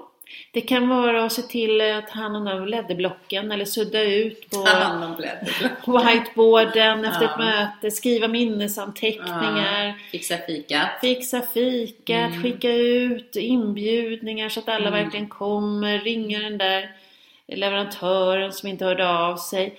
Eh, det visar sig nämligen i en undersökning att frågar man en kvinna om den typen av uppgifter så är det 75% chans att du får ett ja. Frågar du en man så är det bara 50% chans att du får ett ja. Därför vänder du till en kvinna. Mm. Kvinnan i sin tur, hon tenderar att säga okej okay, när hon ser att ingen annan tar på sig uppgiften. Då, då tar hon ansvar och tänker ja men då gör väl jag det då. För det måste bli Ja, mm. det känner inte mannen. Nej. Nej. Utan man tänker att det där kan någon annan göra. Ja. Och det här är inte bra därför att om kvinnorna blir satta med de här arbetsuppgifterna allt för mycket, om man pratar om kollektivet kvinnor då, eh, då har den här forskningen visat att de halkar efter i karriären för att få ägna sig åt till sånt som inte är eh, underlag för befordran till exempel. Och det här grundar sig i våra föreställningar om män och kvinnor. Mm. Mm. Ja. Återigen, eh, också helt galet. Man tar sig för pannan. Och då vill vi ju säga så att, eh, hörni män, steppa Mm. upp. Steppa upp, se till, men hur svårt kan det vara? Mm. Organisera nu tur man turas om Ja, protokollet. precis. Det får Mm. åka laget runt. Mm. Man får turas om om bullarna. Man, Mm. får, man får ha en lista på vem som, inte vet jag, plockar undan i, i köket där det står lappar om att eh, din mamma inte, Inte jobbar, jobbar. här eller sådär. Eh, Upp med listan, precis Mm. som man får göra hemma. Mm. Mm. Också helt galet att man ska behöva Mm. ge dessa råd Mm. 2019. Mm. Men Mm. uppenbarligen är det fortfarande Ja. så här. Och att det faktiskt inte handlar om eh, bara en enstaka tillfälle om att skriva protokollet. Nej. Det handlar om att kvinnor halkar efter i karriären och inte får samma förutsättningar för de blir sittande som en fucking jävla protokoll.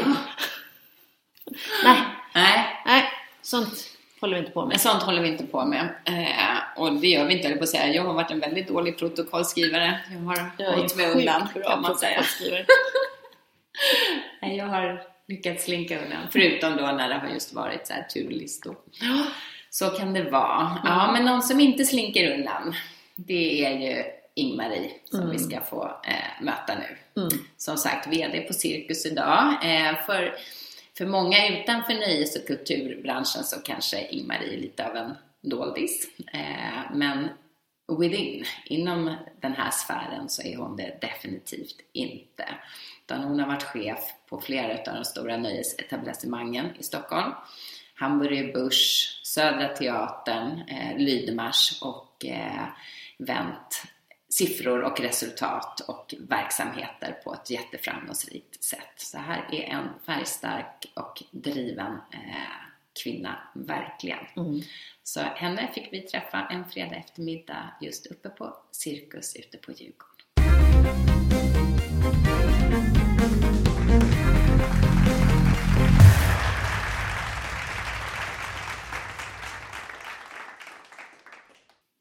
Hej Marie!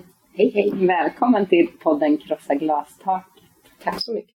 Vi, vi har haft en liten paus jag och Ulrika, så här, livet som lite kom emellan och så. Men sen slog det oss att nej, men jämställdheten, den, det, vi har fortfarande utmaningar med den. Det verkar som att det kommer ta 200 år typ innan vi är där vi ska vara. Så att vi kände att vi får nog dra vårt strå till säcken.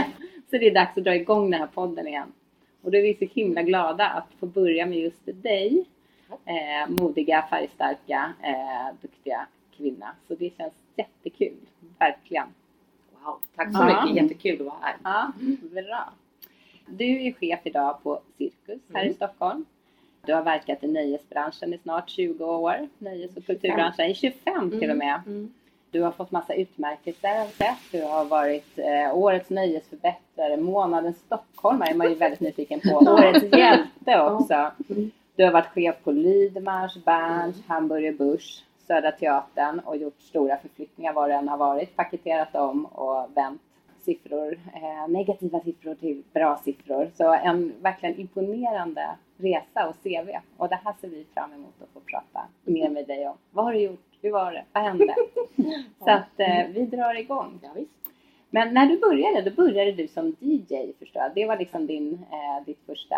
Eh, och då som kvinnlig DJ Mm. på 90-talet. Mm. Du måste varit en av få. Ja, Jag tror vi var ungefär åtta, nio stycken i Sverige. Eh, Men majoriteten var ju i Stockholm. Eh, Och hon som var min stora förebild och är det fortfarande i mångt och mycket är Pia Kallischer. Mm. Eh, Helt fantastisk Mm. person som är på Sveriges Radio. Mm. Ehm, Så hon, hon var supercool. Ehm, Och flera andra. Men ja, jag, jag skulle tro ungefär åtta, nio. Ja. Och hur, kom- hur kom du in på det här då? Varför blev du DJ? Ja, alltså så mycket som som mycket i mitt liv, eh, ganska mycket slump. Mm. Jag eh, har alltid älskat musik eh, och hängde mycket på musikbarer och gick på konserter. Eh, och gick en kväll just till Lydma hotell Mm. där det var en jättesöt kille som spelade skivor. Och jag började prata med honom och sen så pratade vi hela natten och sen så blev vi ett par. Och sen så eh, anordnade Lydmar med kärleksmåndagar, jag tror det var måndagar eller söndagar, där bara par fick spela. Och där hade jag då min första spelning. Och sen så fortsatte det bara. Jag verkade ha... Jag, jag tyckte om det. Kunna bestämma vad folk ska dansa till.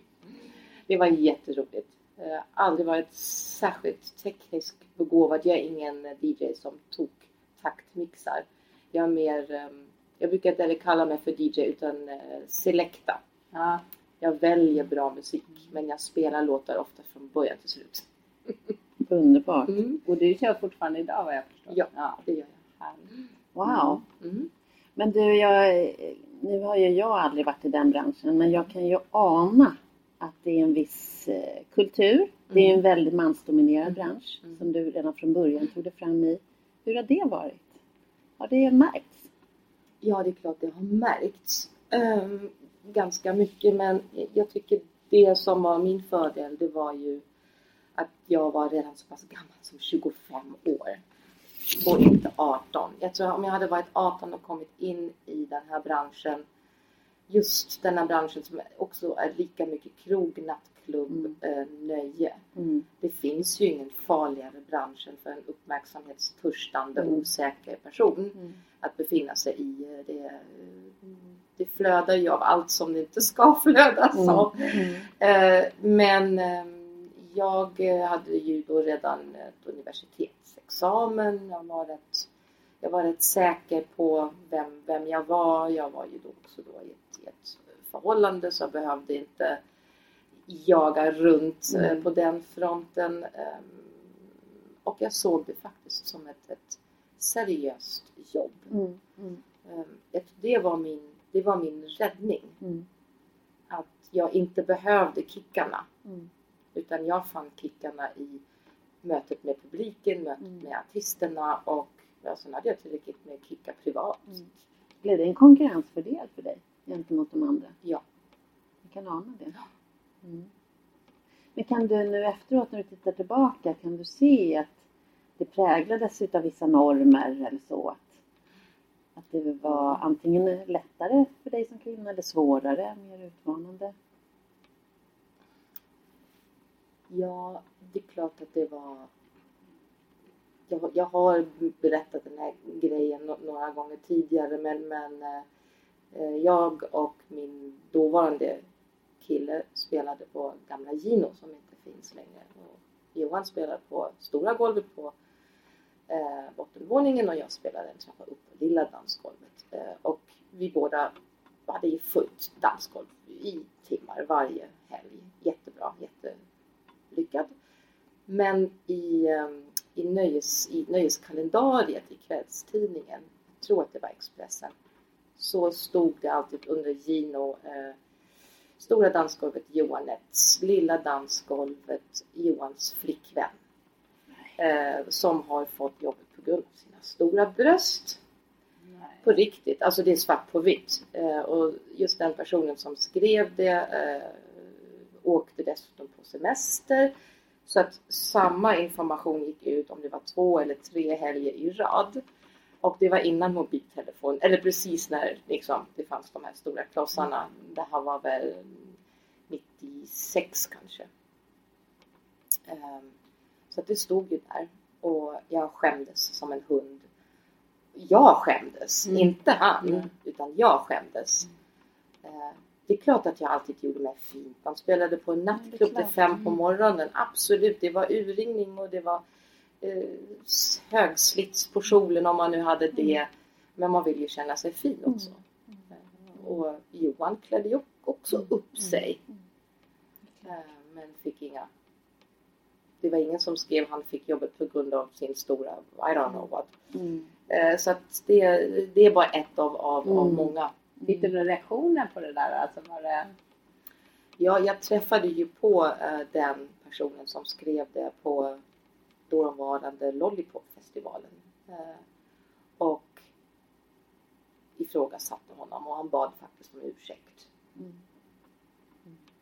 Ja. Det är otroligt med, med, i dagens tid att ens, att ens kunna se ja. sånt formulerat ja. i en tidning. om vi var ett bildmedium nu så hade ni sett tappade hakor när du berättade ja, här. Ja, precis. Så vi pratade ändå inte allt för länge sedan. Helt otroligt. Mm. Men du, jag tittar, när jag tänker på ditt CV, du har ju, du, ja, ju varit en, du har haft en oerhört framgångsrik karriär. Du har gått in och skapat framgångar på sånt som man inte trodde var möjligt. Och jag förstår ju att det har, det har tarvat kraft, energi i ditt liv såklart.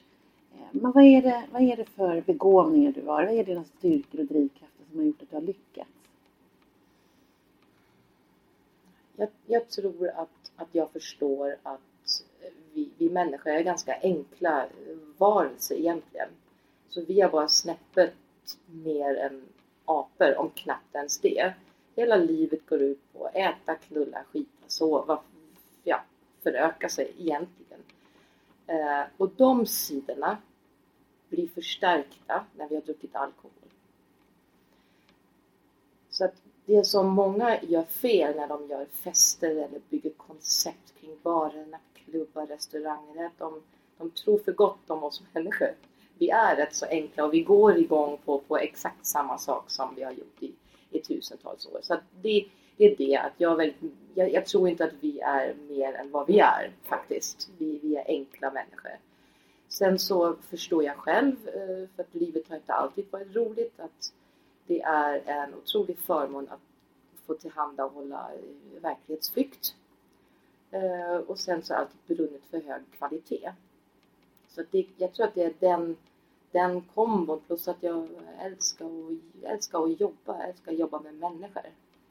Ehm, och anledningen till att jag har fortsatt kunna liksom, om man nu ska säga kliva högre eller karriär, jag gillar inte att prata karriär egentligen men eh, jag, jag, tror att det är jag har alltid försökt att få med mig alla, alltså alla på golvet, servis och disk och vem det nu är. Och de är ju nu de som är stora och bestämmer och mm. då kommer de ihåg mig. Mm. Och jag har lätt att, att, få med dem då på aktiviteter eller få dem som ambassadörer. Eller... Du får med dig dem helt enkelt. Ja. De tar rygg på dig, de vill vara med mm. i ditt lag. Ja, mm. Precis. Det är ju fantastiskt underbart. Ja, det är en, det är en begåvning. Verkligen. Men man får ju också en känsla av att du har ett jädra anamma liksom ett driv. Eh, var kommer det ifrån? Um, typ, när var det? 2012 så gjorde jag en, en lång intervju med, med Svenska Dagbladet. De gjorde en sån här porträtt om mig. Där jag berättade exakt om vad min drivkraft har varit och är. Och sen så satt min mamma hemma i Tyskland och översatte med Google Translate. Och sen så pratade hon inte med mig eh, på ett halvår. Eh, så att, nej men om, man, om, om jag inte ska vara lika detaljerad men, men det har varit en ganska tuff, eh, vi har haft det tufft eh, hemma eh, i barndomen. Inget fysiskt, allting världens bästa mamma, världens mm. bästa pappa men det, det, har hänt grejer och vi hade det väldigt, väldigt, väldigt tufft ekonomiskt. Mm. Alltså väldigt tufft. Mm. Och det var där och då jag bestämde mig att jag ska alltid kunna göra rätt för mig. Mm. Jag, ska, jag ska jobba tills jag stupar och jag ska ta hand om dem som är nära mig. Och att jag försöker att jag är helt manisk när det gäller att spara pengar. Och, och uh, det, det har präglat mig jättemycket. Så att det är inte bara att jag tycker jobba är kul utan jag behöver, en, jag behöver trygghet. Mm i form av pengar och mm. massa annat. Mm. Så det är, det, är, en stor drivkraft. Mm. mm. Jättefult, pengar. Men pengar för mig är trygghet och det behöver jag. Mm. Ja, och vem säger att det är fult? Mm. Det är, vem, vem, sätter den etiketten? Jag har jobbat länge åt Riksteatern. Ja. det är lite fult.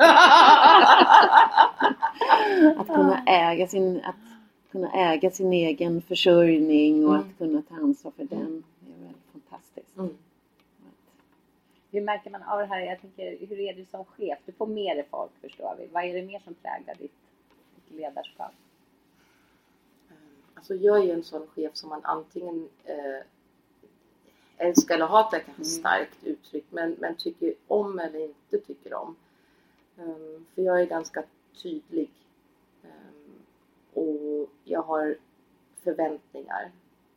Jag är jättedålig på att uh, tolerera när man inte kommer i tid eller när man inte har gjort det man har sagt att man ska göra helt enkelt. Det gillar jag inte. Um, men, men däremot så tror jag att jag är bra på att bygga team och förmedla liksom det här är vårt mål, det är dit vi ska, vi ska göra på det här sättet, det kommer bli jäkligt tufft, vi kommer ha massa motgångar och saker och ting kommer gå åt helvete men vi kommer att greja det här.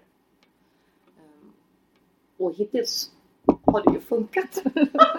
Nu vill jag inte jinxa det men, eh, men det är väl ehm, det är väl det jag, så jag försöker vara som ledare. Gans, mm. Ganska tydlig men samtidigt lova att, att alla ska få vara med så länge de gör sitt bästa och att det kommer bli jättebra och jätteroligt på vägen. Och att jag kommer att ha förståelse för när man gör misstag. Alla gör misstag. Mm.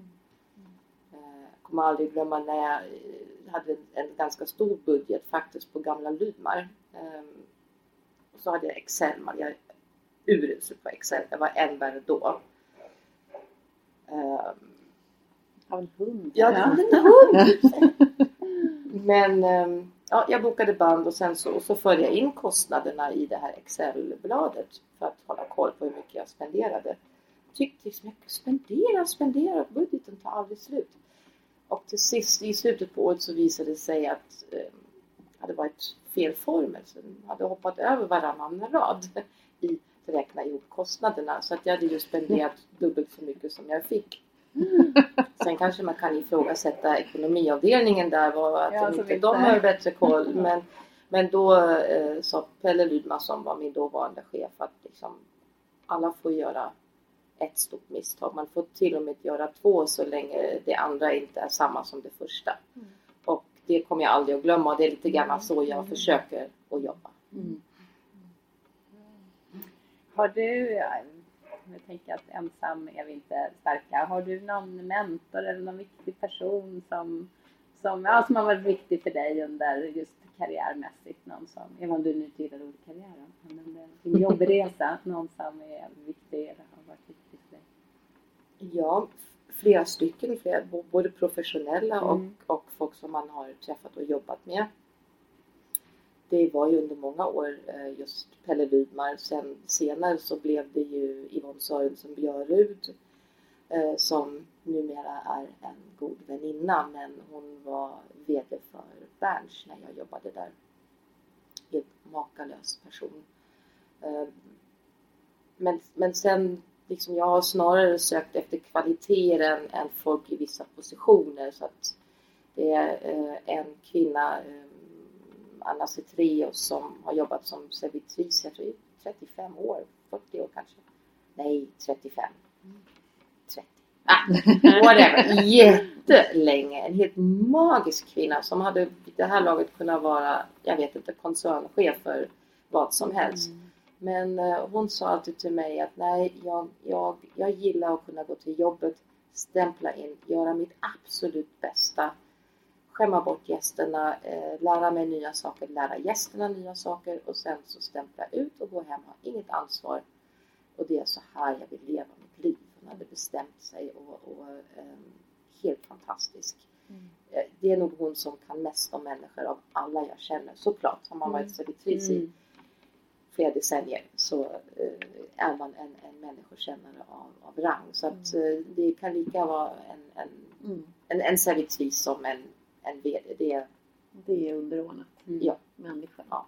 Mm. Men eh, jag har förmånen och har förmånen att ha många spektakulära människor i min bekantskapskrets som, jag menar just nu, herregud, eh, Pophouse som, vi in, som Cirkus ingår i ägs till stor del av eh, Björn Ulvaeus från ABBA och är en, en så ödmjuk och, och jordnära och rolig människa, det hade jag inte förväntat mig. Och jag blir inte ofta starstruck.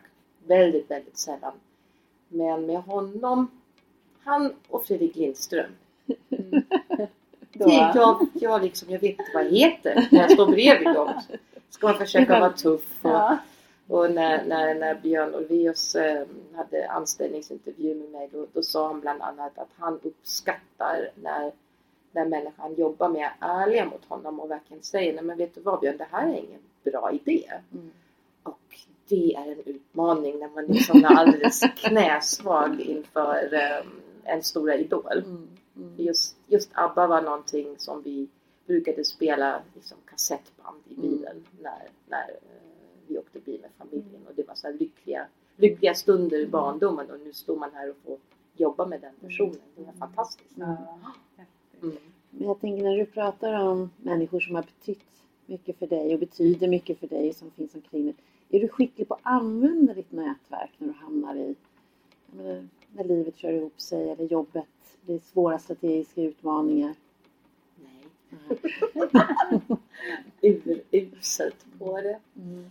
Eh, det. Jag är faktiskt jag ehm, ska inte säga att jag har någon social fobi men en, en, en bieffekt av att ha jobbat 25 år i, i den här branschen har gjort att jag har blivit lite folkskygg. Jag undviker jättegärna att gå på mingeltillställningar. Don't like it. Och det är där man, man bygger nätverk. Och sen är jag morgontrött så jag vägrar att gå på några så här frukostseminarier. Alla ska hålla på med jäkla frukostseminarier. But don't, don't! Lunch okej, okay. men i princip jag hatar alla människor innan klockan 13. Mm. Det är ju för att man har jobbat natt i, mm. i eh, så många år. Mm. Um, vad var frågan nu igen? Om du använder andra människor i svåra situationer? Nej, nej, nej det, det gör jag inte. Det är verkligen um, Jag har lärt mig att jag, jag får klara mig själv och det är på gott och ont. Jag hade faktiskt en timme med en ledarskapskonsult och som, som sa att det är en av mina utmaningar att jag är inte vare sig liksom ensam med mina bekymmer, jag är inte unik i det och jag är inte heller någon prinsessa på en ärta utan jag måste eh, ta tillvara på all kunskap och kärlek och resurser som finns där ute. Istället för att jag tror att jag ska göra allting själv. Låter som en bra konsult tycker jag. Ja.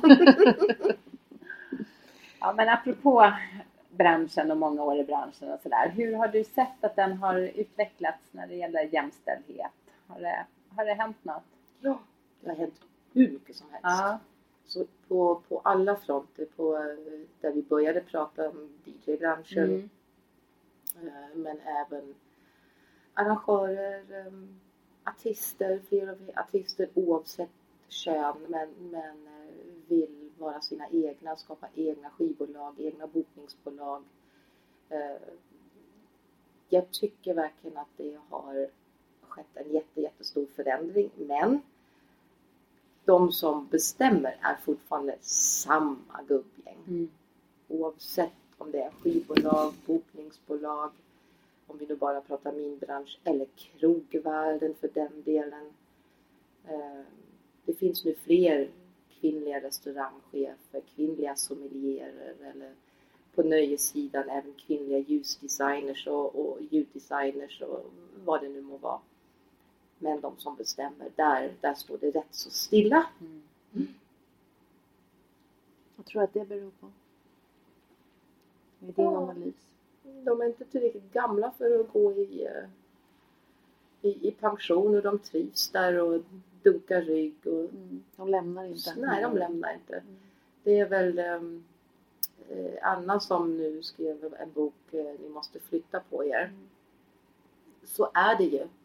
Flytta på er för fan. Um, inte bara för att de är män utan snarare att de har jobbat eh, och verkat i en struktur som inte är relevant längre. Mm.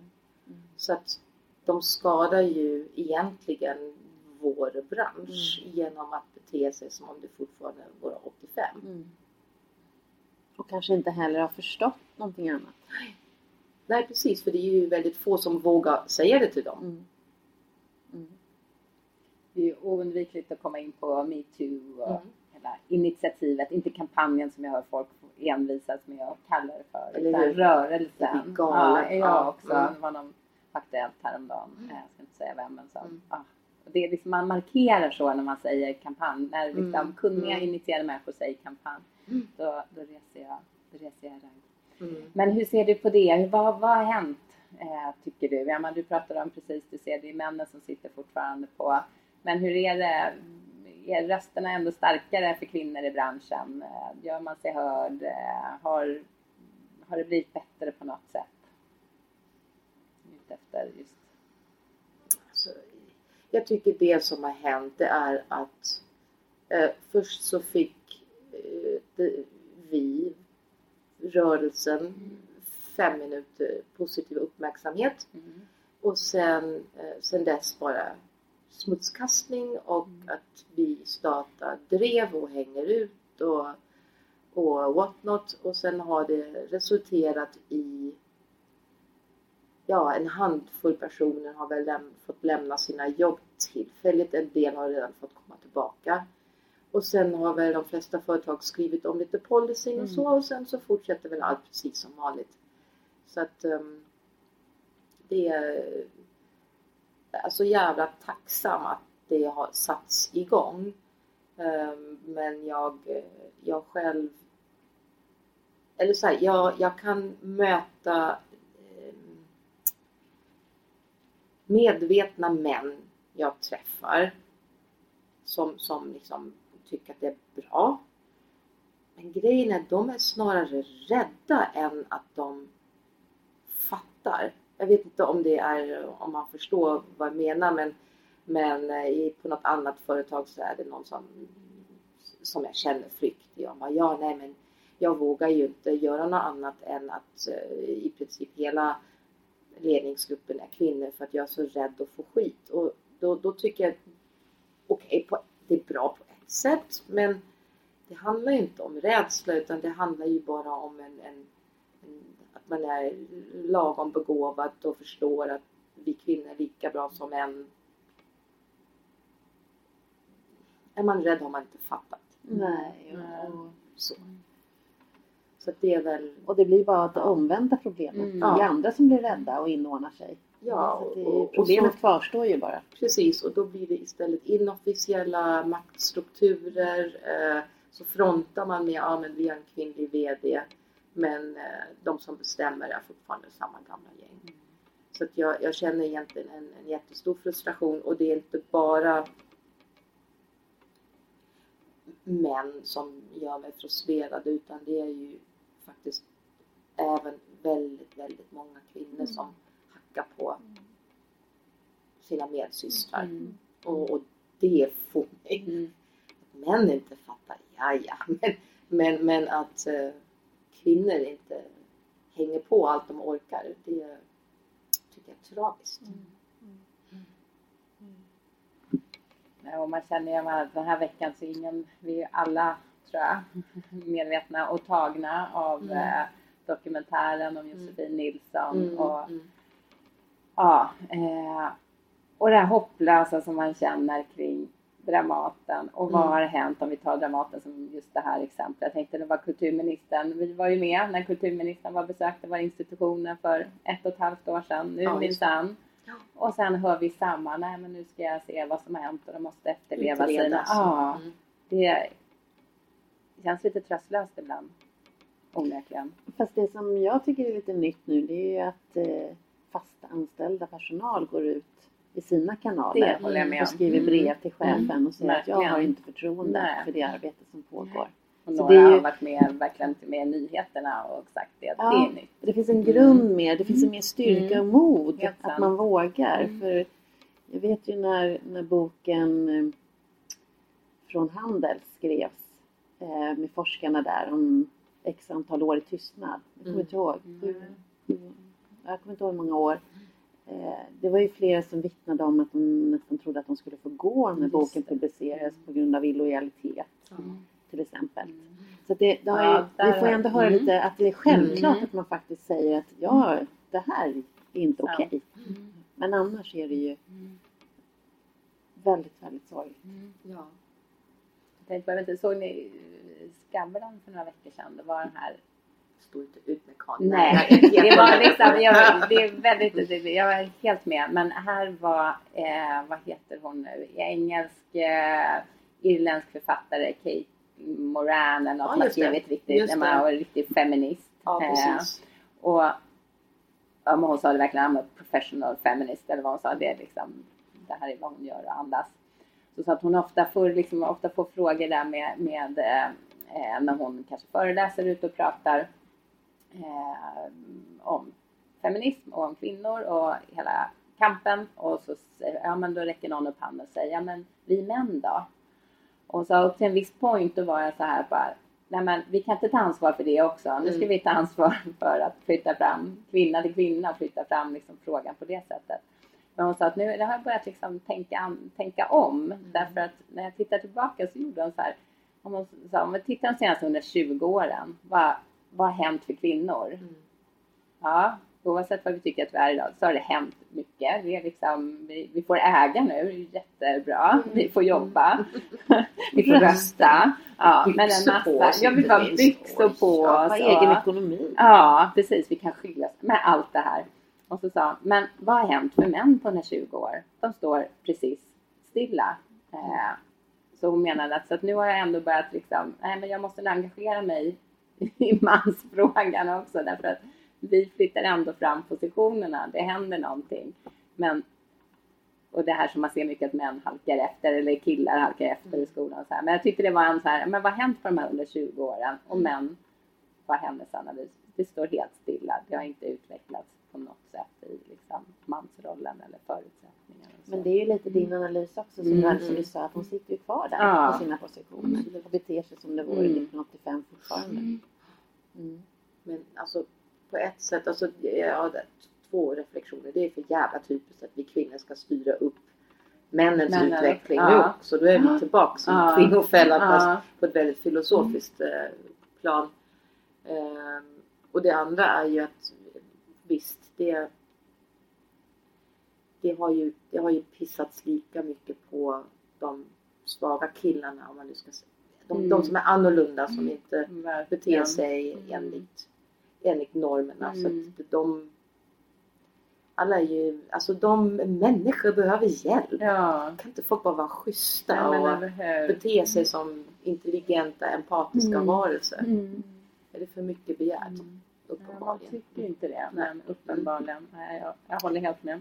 Men det här med metoo och, och sexuella trakasserier på arbetsplatsen och så. Det är ju ett stort arbete att ta itu med. Och eh, det behöver ju inte vara, ha gått så långt som till sexuella trakasserier. Det kan vara härskartekniker och, och på olika sätt att tjejer och killar får olika förutsättningar.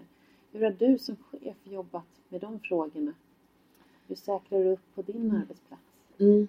Ehm, jag, jag kommer ihåg det första jag gjorde på min förra arbetsplats på, på Södern. Eh, Det var att åtgärda att det fanns en, faktiskt en enorm löneglidning. Att eh, kvinnor som hade jobbat i lika många eller till och med fler år än männen hade lägre löner än, än killarna. Ehm, Så det, det är ju sånt som är ganska enkelt att göra även fast jag var lite förskräckt att just hitta ett sånt mönster på en så upplyst arbetsplats. Men det är ju det är den arbetsplatsen verkligen inte ensam om. Nej, verkligen. Eh, och sen är det ju att i, i möten med medarbetarna hela tiden jobba med de frågorna.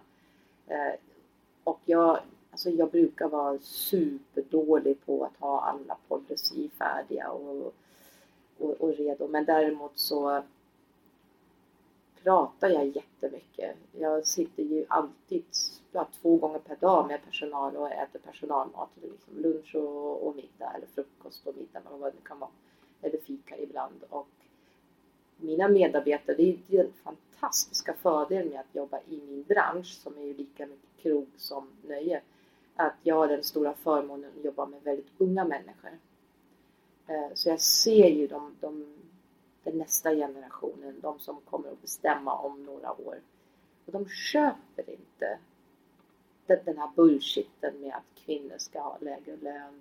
Det är till och med så att de inte förstår när jag liksom försöker just ha ett samtal över middagsbordet kring de frågorna. De, vad menar du? Jag kommer inte ihåg om jag läste det i en tidning eller om jag hörde av en kompis när en, en mamma eller en pappa skulle prata med sin son om, om det. Så, varför ska killar få mindre betalt? Alltså han förstod, han förstod inte ens att det var tjejerna som får mindre betalt. Mm. Utan, eh, så jag känner en jätte, jättestor förhoppning om att nästa generation, de som är födda 00, mm.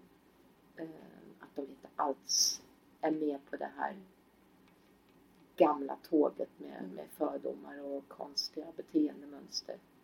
Men annars, för att svara på din fråga, samtal, samtal, samtal, samtal hela tiden. Mm. Och naturligtvis ingripa eh, så fort man ser det minsta.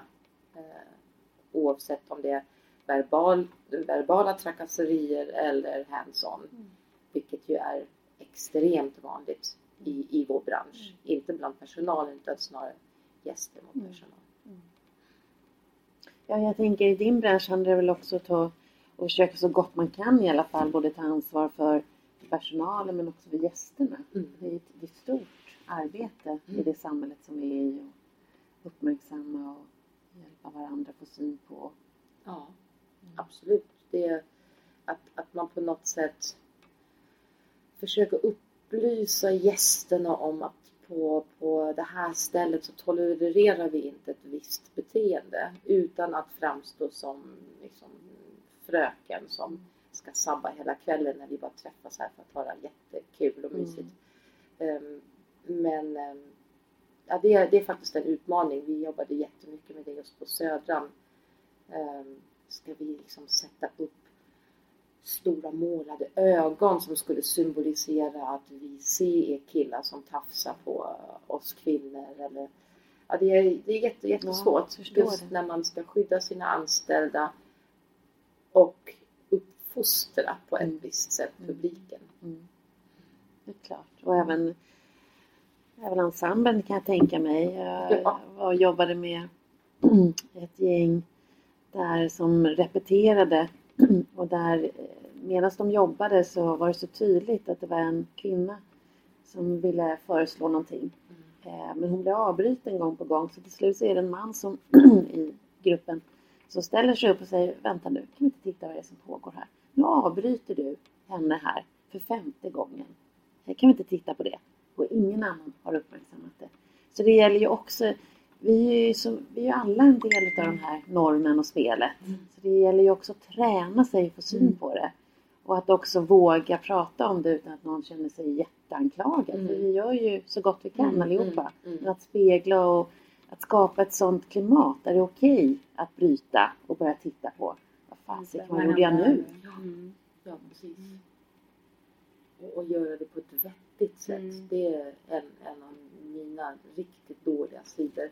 När jag blir arg, då blir jag arg. Det finns inga gränser. Då mm. kallar jag folk för lite allt möjligt och det, det, jag gör mer skada än nytta. Um, men det kanske är så när man har liksom hållit på det så himla länge och sen är det just den här gubben som avbryter en mm. för 51 gången. Han får veta att han lever. Oh. Konstruktivt är det inte. Ja, men jag jobbar på det. Mm. det. Vi ska börja runda av, även mm. om man gärna skulle sitta och fortsätta prata med dig länge. Men eh, först då innan vi, innan vi gör det, eller medan vi rundar av. Om du skulle ge några råd till ung kvinna i, liksom, på väg in i karriär och kanske in i den här branschen eller rent generellt. Vad skulle du vilja skicka med? Där? vi vet att glastaken kommer komma där längs vägen och så. Vad skulle du vilja ge för råd? att, att ta plats. Eh, att just våga nu, nu är det faktiskt min tur att prata. Att ha på fötterna. För vi kvinnor, vi kommer bli, vi blir mer ifrågasatt när vi kommer med idéer, med förslag, med vad det nu är. Vi måste kunna svara på precis varenda liten skitgrej.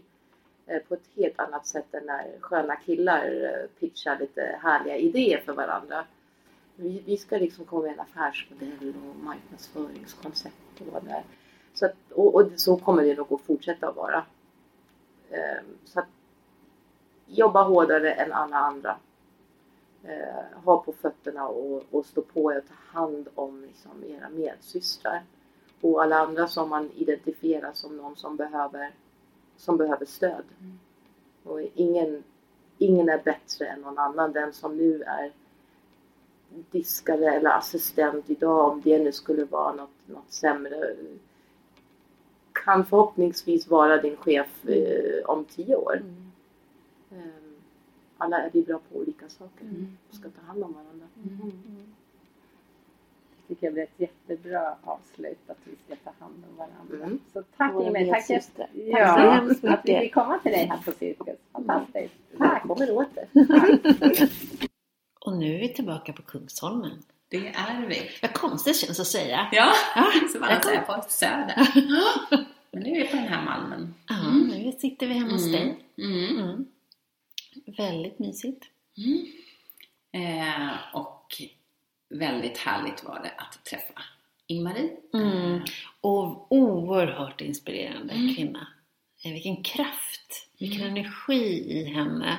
Och ett, men så tydlig, så tydlig. Um, Ja, det, det, var väldigt, väldigt roligt och så nödvändig hon känns i ja, den men branschen. Verkligen. Mm. Hon, något vi glömde att prata om med henne, men där hon ju verkligen visade mod och eh, var hon står i sina värderingar och så, fast det blåste riktigt. Det var för några år sedan, när hon fortsätter göra det, men det var väl inför valet och så, när hon eh, var väldigt tydlig vad hon stod mot SD. Eh, och det fick hon eh, ta mycket skit för och mm. så på olika sätt. Men hon vajade inte en, en sekund där. Mm. Eh, så så att, mm. nej, men en fantastisk, fantastisk kvinna. Mm. Eh, men apropå mod då, så mm. det, det, har vi ju pratat om förr och vi kommer prata om det igen och vi pratar om det idag. Det är mm. vikten av mod eh, på jobbet och privatlivet och någonstans extra mycket i de här galna tiderna. Mod och civilkurage återkommer vi ofta till. Men vad gör man då om man kan känna så här, ja jag borde vara mer modig men jag känner mig inte så himla modig. Mm. Vad ska man göra då? Det då? händer ju ibland faktiskt. Ja, det gör ju det. Det händer oss alla på olika sätt och vis. Och då tänkte vi bara eh, ge en liten eh, ett verktyg i all enkelhet men som kan vara nog eh, så kraftfullt eh, där man kan inventera lite grann. Först kan man ju börja med att just fundera på vad, vad, det, vad skulle jag vinna med eh, att vara eh, att vara lite modigare. Vad är det jag liksom kan känna, vad håller jag igen och vad är det jag skulle verkligen vilja göra för framsteg inom det här med mod. Sen kan man ta och göra en cirkel på ett papper med lite olika tårtbitar i. Vi har, vi har använt det här tidigare. Det är mm. jättebra att göra den här inventeringen. Man kan använda den här cirkeln med tårtbitar till det mesta man vill liksom börja belysa. Och nu tänkte vi att man kan belysa det här med mod. Vilka mm. situationer, eh, privatliv eller jobb, känner jag att amen, här är det något som gnager. Här skulle jag faktiskt vilja eh, flytta fram positionerna, säga till, säga ifrån, ta min plats eller vad det nu kan vara. Mm. Och då kan man skriva in de här situationerna i det här, eh, de tårtbitarna i den här cirkeln. Det kan vara tre eller fem eller åtta, det beror ju lite på var man är mm. någonstans.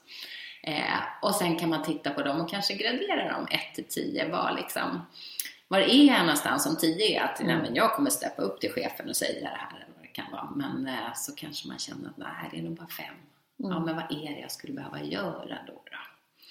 Eh, så det här kan vara en första inventering för att mm. precis som det är ofta när man går och grubblar på saker, så man väl börjar prata om det och liksom sätter ord på det så blir det lättare och det här är ett jättebra sätt att, att få syn på och faktiskt inte bara ha det kvar i huvudet eller mm. som en känsla eller mm. oro utan mm. hur kan jag faktiskt put pen to paper mm. och eh, eh, göra min modinventering. Mm. Och väldigt bra att sätta sätta siffra på sitt mod mm. i olika situationer. Mm.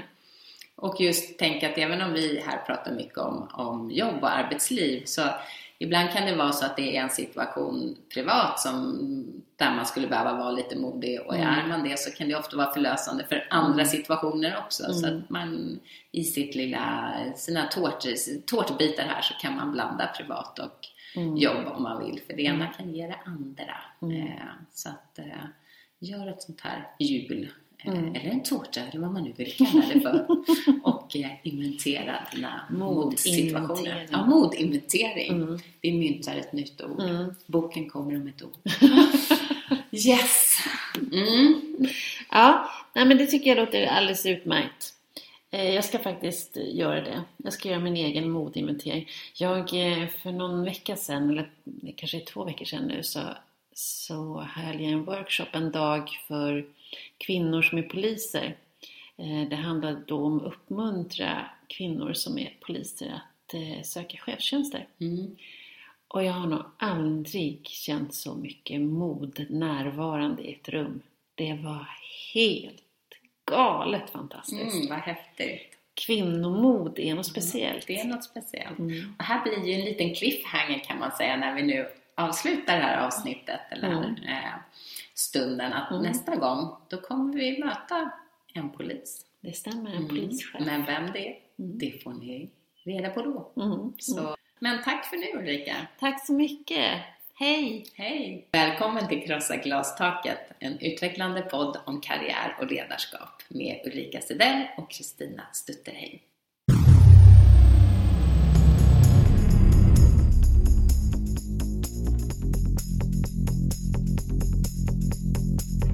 Och kvinnor ska då vara något annat, gärna supportfunktioner. Men mycket är väl att, de här, att det är mycket dubbla måttstockar på hur kvinnor och män behandlas. Att välja chef är ju fantastiskt viktigt. Prostitution och advokattjänster, det är liksom de äldsta yrkena som heller inte har förändrats. Men jag möter ibland kvinnor som får höra att "Nej, men det kan du inte. Och den här liksom kompetenshierarkin, den är så full av så mycket bojor. We are back! Ulrika och Kristina. Yes! Yes! Vi är här! Veckans citat är från oss själva.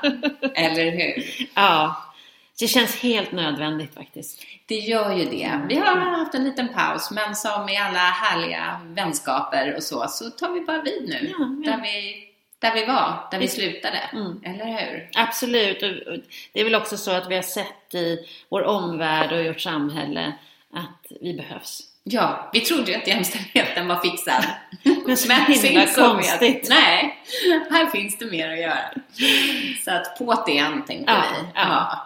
Framåt. ja, framåt. Ja. Men, jo men eh, vad har hänt sen sist då Ulrika? Ja men oj, det har ju hänt rätt mycket skulle vi kunna säga. Vi, eh, vi var ju både boendes på Södermalm sist Ja, vi satt och pratade. Mm. Så att vi steppade mellan varandras hem Mm. eh, på kvällarna och spelade in. Mm. Men som av en händelse Mm. så har vi lämnat Södermalm Ja. båda två. Ja.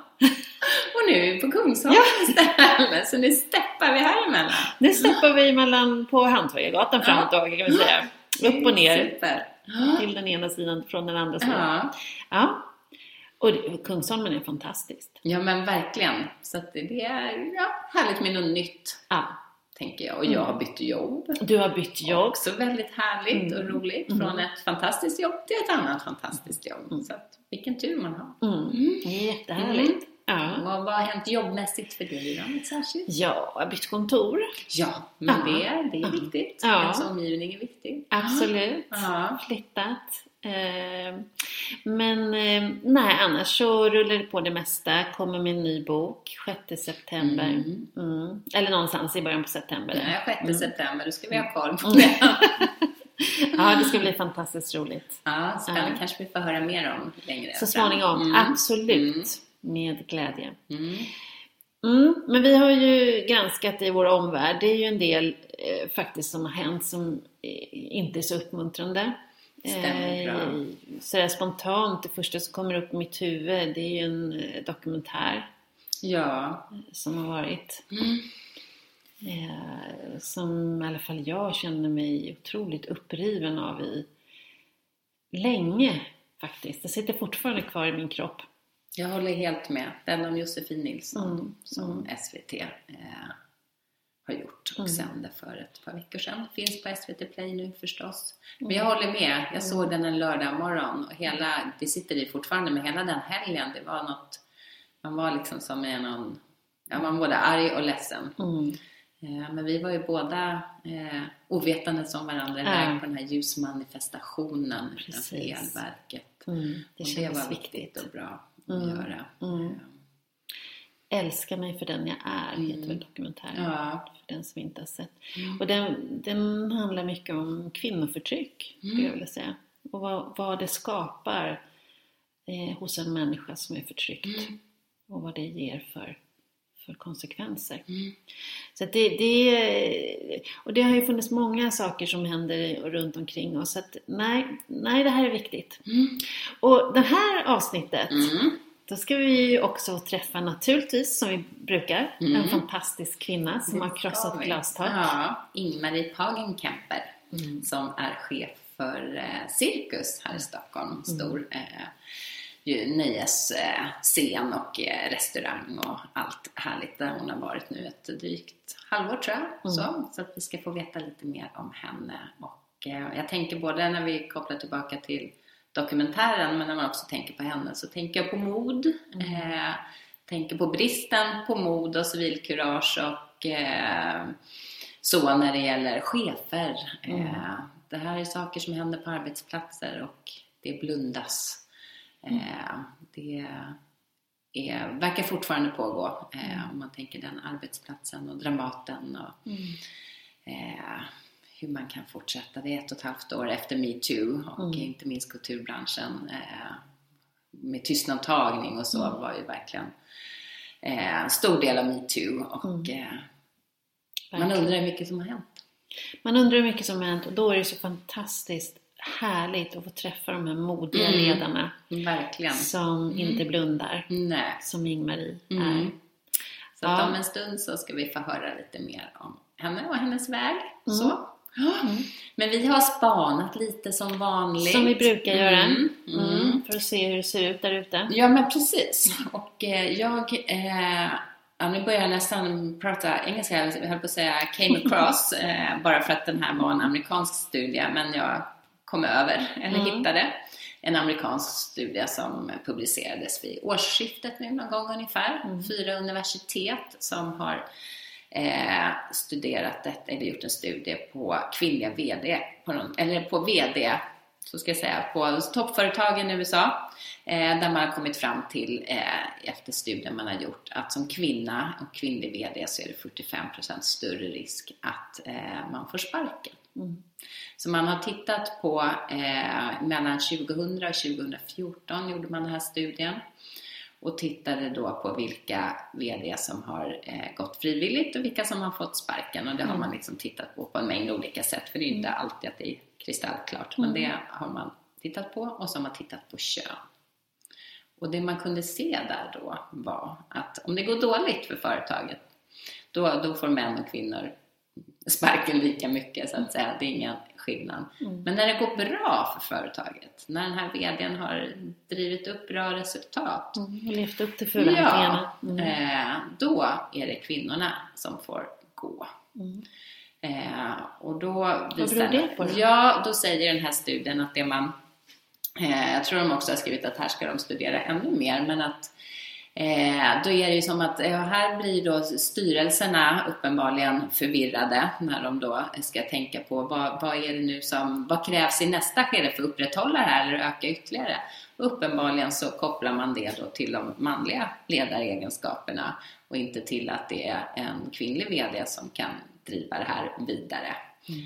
Eh, vilket ju är eh, inte klokt. Nej. Eh, så. Sådana klassiska stereotypa ja, ledarideal. precis. Mm. Eh, så att det är inte nog med att man som kvinna och tänker på de här toppföretagen, de har fått kämpa hårt på olika sätt och bevisa sig och kanske jobba ännu hårdare. Eh, mm. och sen kommer man till den där posten och så nog är mm. glastaket mm. där ändå. Du till och med presterar och du presterar väl. Mm. Men nej, det mm. räcker inte. Eh, för tilltron till att man ska eh, leverera framåt. Uppenbarligen kan man ju inte då heller tillskriva de här kvinnliga VD att det är de som har drivit fram det här resultatet. Mm.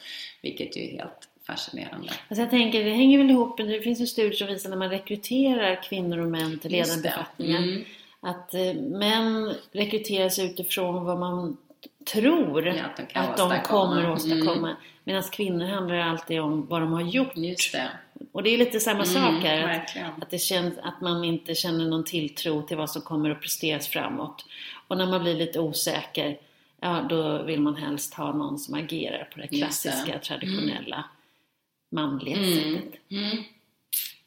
Det är inte bra. Det är inte bra alls. Det är inte bra och det är viktigt att bli medveten om. Det är mycket som egentligen handlar om att bli Mm. medveten om. Så här, eh, som vi faktiskt alla kan agera utifrån oavsett om vi är kvinnor eller män. Vi är ju alla en del utav kulturen Ja, och bärare utav den. Mm. Helt sant. Så det, det är väl lite av vår uppgift. Ja, det är det. Sätta fokus på det där Mm. osynliga. Precis. Så vad har du hittat då? Vad vill du sätta fokus Ja, på och göra oss medvetna om? Det är så mycket. Mm. Ta Eh, något ur hatten Ulrika. Mm, för det första så har det visat sig alldeles nyligen när det publicerades en undersökning i Dagens Nyheter att de högutbildade, kvinn, högutbildade kvinnor har lägre inkomster än männen. Eh, och även om de har samma kvalifikations, alltså de har samma kompetens och de har, samma, har bevisat samma kvalifikationer. Eh, och de tjänar ungefär genomsnitt 90 000 kronor lägre i årsinkomst Wow. på samma nivåer. Fortfarande, är det så. Fortfarande, Mm, ja. Det är förskräckligt. Det skulle ju vara bra om man kunde få syn på Mm. alla lönesättare. Men det här med att, att eh, kvinnor halkar efter. Eh, jag läste en undersökning eh, som eh, Ny Teknik publicerade. Mm. Och det är lite liknande det som, som du har pekat på. Eh, man gjorde en, en eh, studie där man lät en kvinna och en man läsa in ett manus. Och den ena, eh, en, på en gång så eh, i ett ljudavsnitt så fick mannen respektive kvinnan eh, presentera en idé Mm. vad de trodde på Mm. och vad de skulle vilja driva igenom. Och i en annan ljudtagning så fick de var och en beskriva ett problem. Och så fick en mängd studenter lyssna på det här i USA. Eh, och så fick de bedöma status. Vad de tyckte att, eh, det här var ju ledare då. Vad är det för status på de här ledarna? Och då visade det sig att när, när man, den som hade absolut högst upplevdes ha högst status, det var mannen som eh, läste upp det här med idén. Att han hade en idé som han ville genomföra. Ja. Eh, när de läste upp problem, eh, båda två, då upplevdes statusen vara ungefär lika. Men kvinnan som presenterade en idé, där fanns det inte mycket status att hämta. Nej, den kvinnan upplevde man inte. Man trodde inte ens att hon var en särskilt bra ledare faktiskt. Och var det här lika för kvinnor och män? Mm. Alltså man såg det på samma sätt? Både kvinnor och män eh, gjorde samma tolkning. Så det var ingen skillnad vad jag förstår om jag har läst studien rätt. Eh, och man, hur man summerar vad man drar för slutsatser, det är att generellt sett så lyssnar man inte på kvinnors idéer på samma sätt som man lyssnar på mäns idéer. Eh, man ger inte samma eh, tyngd eh, till kvinnors idéer, eller förslag eller, eller så, som man ger till man. Så att en man, det räcker med att vara man, så när han föreslår en idé så upplever man det som en bra grej. Och det här är så oerhört viktigt att bli medveten om. Och därför skulle jag vilja ge lite tips Ja. till männen som, män och kvinnor som leder kvinnor och män. Mm. Eh, till exempel om du leder en ledningsgrupp. Lyft särskilt fram kvinnornas idéer. Därför att det visar sig i den här studien att kvinnor har, eh, de har en uppförsbacke rent generellt, oavsett hur bra idén än är, att bli lyssnade på, att få uppmärksamhet för sin idé. Så särskilt kvinnor. Och sen som vi har pratat om tidigare, det är ju så att kvinnor får betydligt mindre talutrymme än vad män. Generellt sett så har männen 70% av talutrymmet och kvinnorna 30% av talutrymmet. I, till, I skolan såväl som på arbetsplatsen. Så att se till att kvinnor inte blir avbrutna. Låt dem få presentera sin idé till punkt. Och sen kan det också vara en idé att skriva ner de här idéerna på tavlan så att varje idé ska gås igenom ordentligt och man ska ge beröm till den som har kommit med en bra idé så att inte kvinnans idé bara ramlar mellan stolarna för att det just råkar vara hon som mm. presenterar den. Eh, och sen kanske också göra lite mindre alltså lite mer informellt när man presenterar idéer. För det verkar vara, när det blir lite mer prestige i rummet eh, så får kvinnor mindre utrymme och mindre, ja, upplevs som mindre trovärdiga helt enkelt med sina idéer. Det är helt galet. Ja, det är helt galet. Ja, herregud. Ja, så att ni som lyssnar, mm. eh, både agera och reagera och mm. Eh, studera. Hur är det hos er? Precis, och ett systerskap skulle jag vilja uppmuntra mm. till. Lyft fram varandras idéer eh, som kvinnor. Citera varandra, mm. lyft varandras mm. idéer, hänvisa till varandras mm. idéer. Så det, folk bara drunknar mm. i kvinnors idéer. Som Ulrika sa och som. Anna och det Anna just menade och eller du sa. Mm. Ja. Jag hörde om Kristinas idé ja. här som hon föreslog. Fantastiskt. Ja. ja. men det är bra. Det är konkret och bra. Ja. En annan sak mm. eh, som jag tycker är fascinerande. Du vet om att det finns lite mans... Eh, alltså att mans och kvinnors arbetsuppgifter, att det könade arbetsuppgifter på arbetsplatserna. Hur tänker du då? Mm. Då är det nämligen så att eh, det finns en undersökning som har visat att det finns vissa arbetsuppgifter som faktiskt hämmar din karriär. Mm, mm. Det är så. Mm. Och då är det så att då har man undersökt att de här Alltså det här som bara tar tid, mm. som inte genererar i, om du nu jobbar i näringslivet, till en affär eller om du jobbar i, i sjukvården till eh, patienten eller ja, till core business, alltså mm. alltså till det du är till för. Mm. Eh, de tar ju lite, alltså sådana arbetsuppgifter som ändå måste göras men som inte har direkt med affären att göra. Mm. Eh, de är, tilldelas kvinnor. Det kan vara att skriva protokoll. Det kan vara att se till att han och blädderblocken eller sudda ut på whiteboarden efter ja. ett möte, skriva minnesanteckningar. Ja. Fixa fikat. Fixa fikat, mm. skicka ut inbjudningar så att alla mm. verkligen kommer, ringa den där leverantören som inte hörde av sig. Eh, det visar sig nämligen i en undersökning att frågar man en kvinna om den typen av uppgifter så är det 75% chans att du får ett ja. Frågar du en man så är det bara 50% chans att du får ett ja. Därför vänder du till en kvinna. Mm. Kvinnan i sin tur, hon tenderar att säga okej okay, när hon ser att ingen annan tar på sig uppgiften. Då, då tar hon ansvar och tänker ja men då gör väl jag det då. För det måste bli Ja, mm. det känner inte mannen. Nej. Nej. Utan man tänker att det där kan någon annan göra. Ja. Och det här är inte bra därför att om kvinnorna blir satta med de här arbetsuppgifterna allt för mycket, om man pratar om kollektivet kvinnor då, mm. eh, då har den här forskningen visat att de halkar efter i karriären för att få ägna sig åt till sånt som inte är eh, underlag för befordran till exempel. Och det här grundar sig i våra föreställningar om män och kvinnor. Mm. Mm. Ja. Återigen, eh, också helt galet. Man tar sig för pannan. Och då vill vi ju säga så att, eh, hörni män, steppa mm. upp steppa upp. Se till, men hur svårt kan det vara? Mm. Organisera det. Nu tur man turas om ja, protokollet. Det får mm. åka laget runt. Mm. Man får turas om om bullarna. Man, mm. får, man får ha en lista på vem som, mm. inte vet jag, plockar undan i, i köket där det står lappar om att eh, din mamma inte, inte jobbar, jobbar, här eller sådär. Mm. Upp med listan, precis som man får göra hemma. Också helt galet att man ska behöva mm. ge dessa råd mm. 2019. Mm. Men mm. uppenbarligen är det fortfarande ja. så här. Och att det faktiskt inte handlar om eh, bara en enstaka tillfälle om att skriva protokollet. Det handlar om att kvinnor halkar efter i karriären och inte får samma förutsättningar för de blir sittande som en fucking jävla protokoll. Ja. Nej. Nej. Nej, sånt håller vi inte på med. Sånt håller vi inte på med. Eh, och det gör vi inte, eller på att säga. Jag har varit en väldigt dålig protokollskrivare. Jag har jag hållit mig undan, kan man säga. Nej, jag har lyckats slinka undan. Förutom då när det har just varit så här turlistor.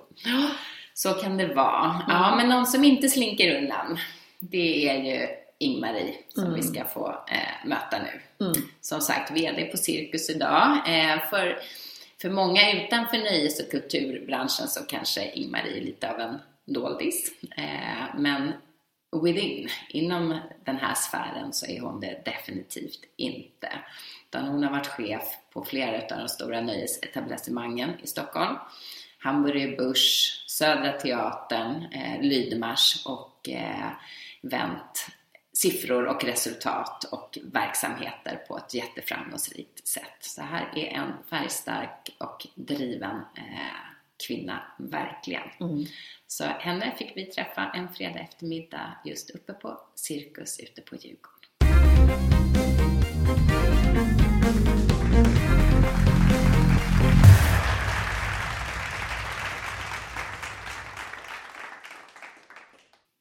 Hej Marie! Hej hej! Välkommen till podden Krossa glastak. Tack så mycket. Vi, vi har haft en liten paus jag och Ulrika, så här, livet som lite kom emellan och så. Men sen slog det oss att nej, men jämställdheten, den, det, vi har fortfarande utmaningar med den. Det verkar som att det kommer ta 200 år typ innan vi är där vi ska vara. Så att vi kände att vi får nog dra vårt strå till säcken. så det är dags att dra igång den här podden igen. Och då är vi så himla glada att få börja med just dig. Eh, modiga, färgstarka, eh, duktiga kvinna. Så det känns jättekul. Verkligen. Wow, tack så Ja. mycket. Jättekul att vara här. Ja, bra. Du är chef idag på Cirkus här i Stockholm. Du har verkat i nöjesbranschen i snart 20 år. Nöjes och kulturbranschen i 25 till och med. Mm. Du har fått massa utmärkelser har sett. Du har varit eh, årets nöjesförbättrare, månadens stockholmare är man ju väldigt nyfiken på. Årets hjälte också. Du har varit chef på Lydmars, Berns, Hamburger Börs, Södra Teatern och gjort stora förflyttningar var det än har varit. Paketerat om och vänt siffror, eh, negativa siffror till bra siffror. Så en verkligen imponerande resa och CV. Och det här ser vi fram emot att få prata mer med dig om. Vad har du gjort? Hur var det? Vad hände? Så att eh, vi drar igång. Ja. Men när du började, då började du som DJ förstår jag. Det var liksom din, eh, ditt första. Eh, och då som kvinnlig DJ Mm. på 90-talet. Mm. Du måste varit en av få. Ja, Jag tror vi var ungefär åtta, nio stycken i Sverige. Eh, Men majoriteten var ju i Stockholm. Eh, Och hon som var min stora förebild och är det fortfarande i mångt och mycket är Pia Kaldischer. Mm. Eh, Helt fantastisk Mm. person som är på Sveriges Radio. Mm. Ehm, Så hon, hon var supercool. Ehm, Och flera andra. Men ja, jag, jag skulle tro ungefär åtta, nio. Ja. Och hur, kom- hur kom du in på det här då? Varför blev du DJ? Ja, alltså så mycket som, så mycket i mitt liv. Eh, ganska mycket slump. Mm. Jag eh, har alltid älskat musik. ehm, och hängde mycket på musikbarer och gick på konserter. Ehm, och gick en kväll just till Lydma hotell. Mm. Där det var en jättesöt kille som spelade skivor. Och jag började prata med honom och sen så pratade vi hela natten och sen så blev vi ett par. Och sen så eh, anordnade Lydmar med kärleksmåndagar, jag tror det var måndagar eller söndagar, där bara par fick spela. Och där hade jag då min första spelning. Mm. Och sen så fortsatte det bara. Jag verkade ha, jag, jag tyckte om det. Kunna bestämma vad folk ska dansa till. Det var jätteroligt. Eh, aldrig varit särskilt tekniskt begåvad. Jag är ingen DJ som tok taktmixar. Jag är mer, eh, jag brukar inte kalla mig för DJ utan eh, selecta. Ja. Jag väljer bra musik men jag spelar låtar ofta från början till slut.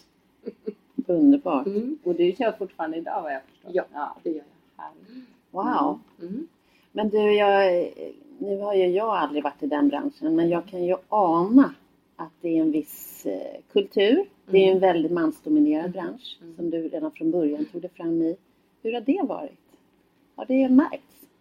Ja, det är klart det har märkts Um, ganska mycket men jag tycker det som var min fördel det var ju att jag var redan så pass gammal som 25 år och inte 18. Jag tror om jag hade varit 18 och kommit in i den här branschen just denna branschen som också är lika mycket krog, nattklubb, Mm. eh, nöje. Mm. Det finns ju ingen farligare bransch än för en uppmärksamhetstörstande, Mm. osäker person Mm. att befinna sig i. Det, det flödar ju av allt som det inte ska flödas Mm. av. Mm. Eh, Men eh, jag hade ju då redan ett universitetsexamen. Jag var rätt, jag var rätt säker på vem, vem jag var. Jag var ju då också då i ett, i ett förhållande så jag behövde inte jaga runt eh, Mm. på den fronten. Eh, Och jag såg det faktiskt som ett, ett seriöst jobb. Mm. Mm.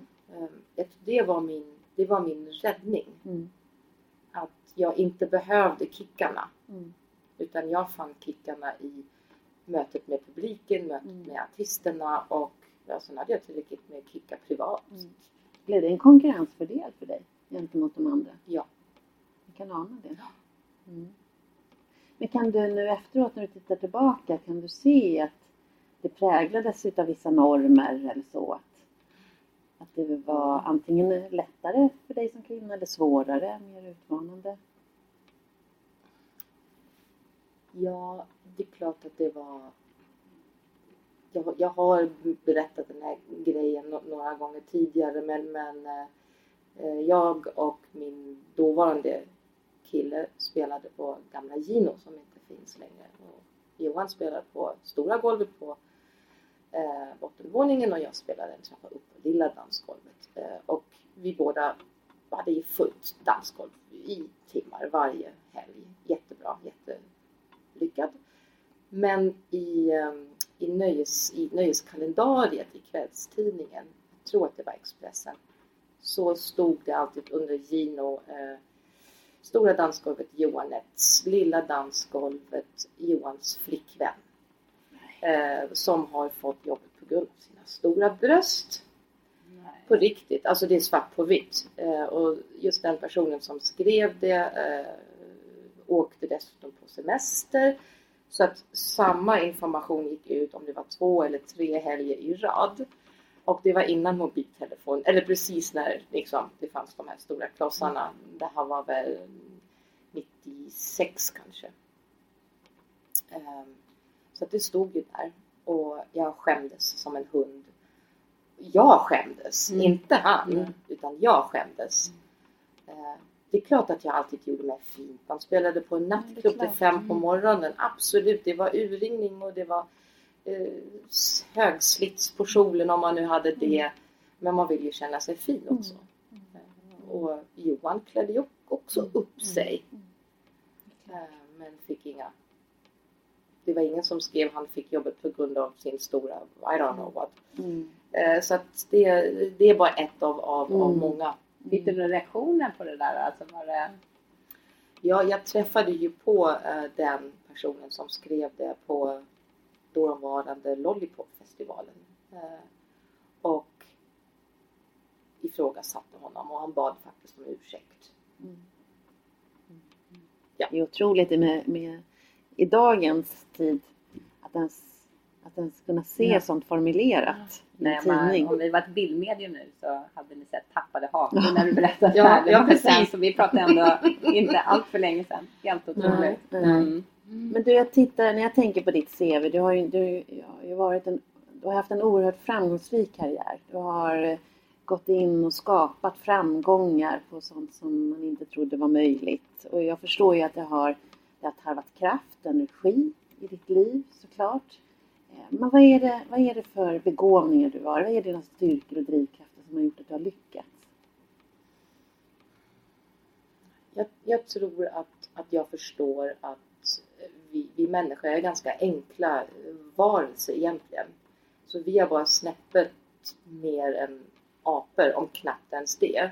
Hela livet går ut på att äta, knulla, skita, sova, ja, föröka sig egentligen.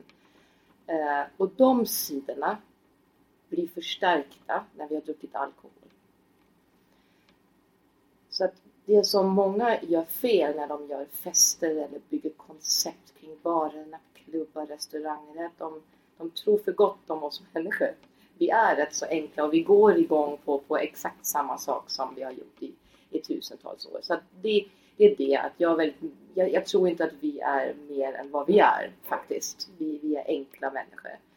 Sen så förstår jag själv, eh, för att livet har inte alltid varit roligt, att det är en otrolig förmån att få tillhandahålla eh, verklighetsflykt. Eh, och sen så har jag alltid brunnit för hög kvalitet. Så det, jag tror att det är den, den kombon plus att jag älskar, att, älskar att jobba, jag älskar att jobba med människor. Ehm, och anledningen till att jag har fortsatt kunna liksom, om man nu ska säga kliva högre eller karriär, jag gillar inte att prata karriär egentligen men eh, jag, jag tror att det är jag har alltid försökt att få med mig alla, alltså alla på golvet, servis och disk och vem det nu är. Och de är ju nu de som är stora och bestämmer och mm. då kommer de ihåg mig. Mm. Och jag har lätt att, att, få med dem då på aktiviteter eller få dem som ambassadörer. Mm. Eller... Få med dig dem helt enkelt? Ja. De tar rygg på dig, de vill vara med mm. i ditt lag? Ja, precis. Det är ju fantastiskt underbart. Ja, det är en, det är en begåvning, verkligen. Men man får ju också en känsla av att du har ett jädra anamma, liksom ett driv. Eh, var kommer det ifrån? Um, typ, när var det? 2012 så gjorde jag en, en lång intervju med, med Svenska Dagbladet. De gjorde en sån här porträtt om mig. Där jag berättade exakt om vad min drivkraft har varit och är. Och sen så satt min mamma hemma i Tyskland och översatte med Google Translate. Och sen så pratade hon inte med mig eh, på ett halvår. Eh, så att, nej men om, man, om, om jag inte ska vara lika detaljerad men, men det har varit en ganska tuff, eh, vi har haft det tufft eh, hemma eh, i barndomen.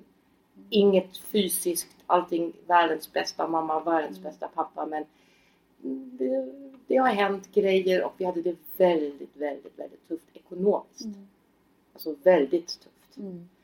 Och det var där och då jag bestämde mig att jag ska alltid kunna göra rätt för mig. Mm. Jag, ska, jag ska jobba tills jag stupar och jag ska mm. ta hand om dem som är nära mig. Och att jag försöker att jag är helt manisk när det gäller att spara pengar.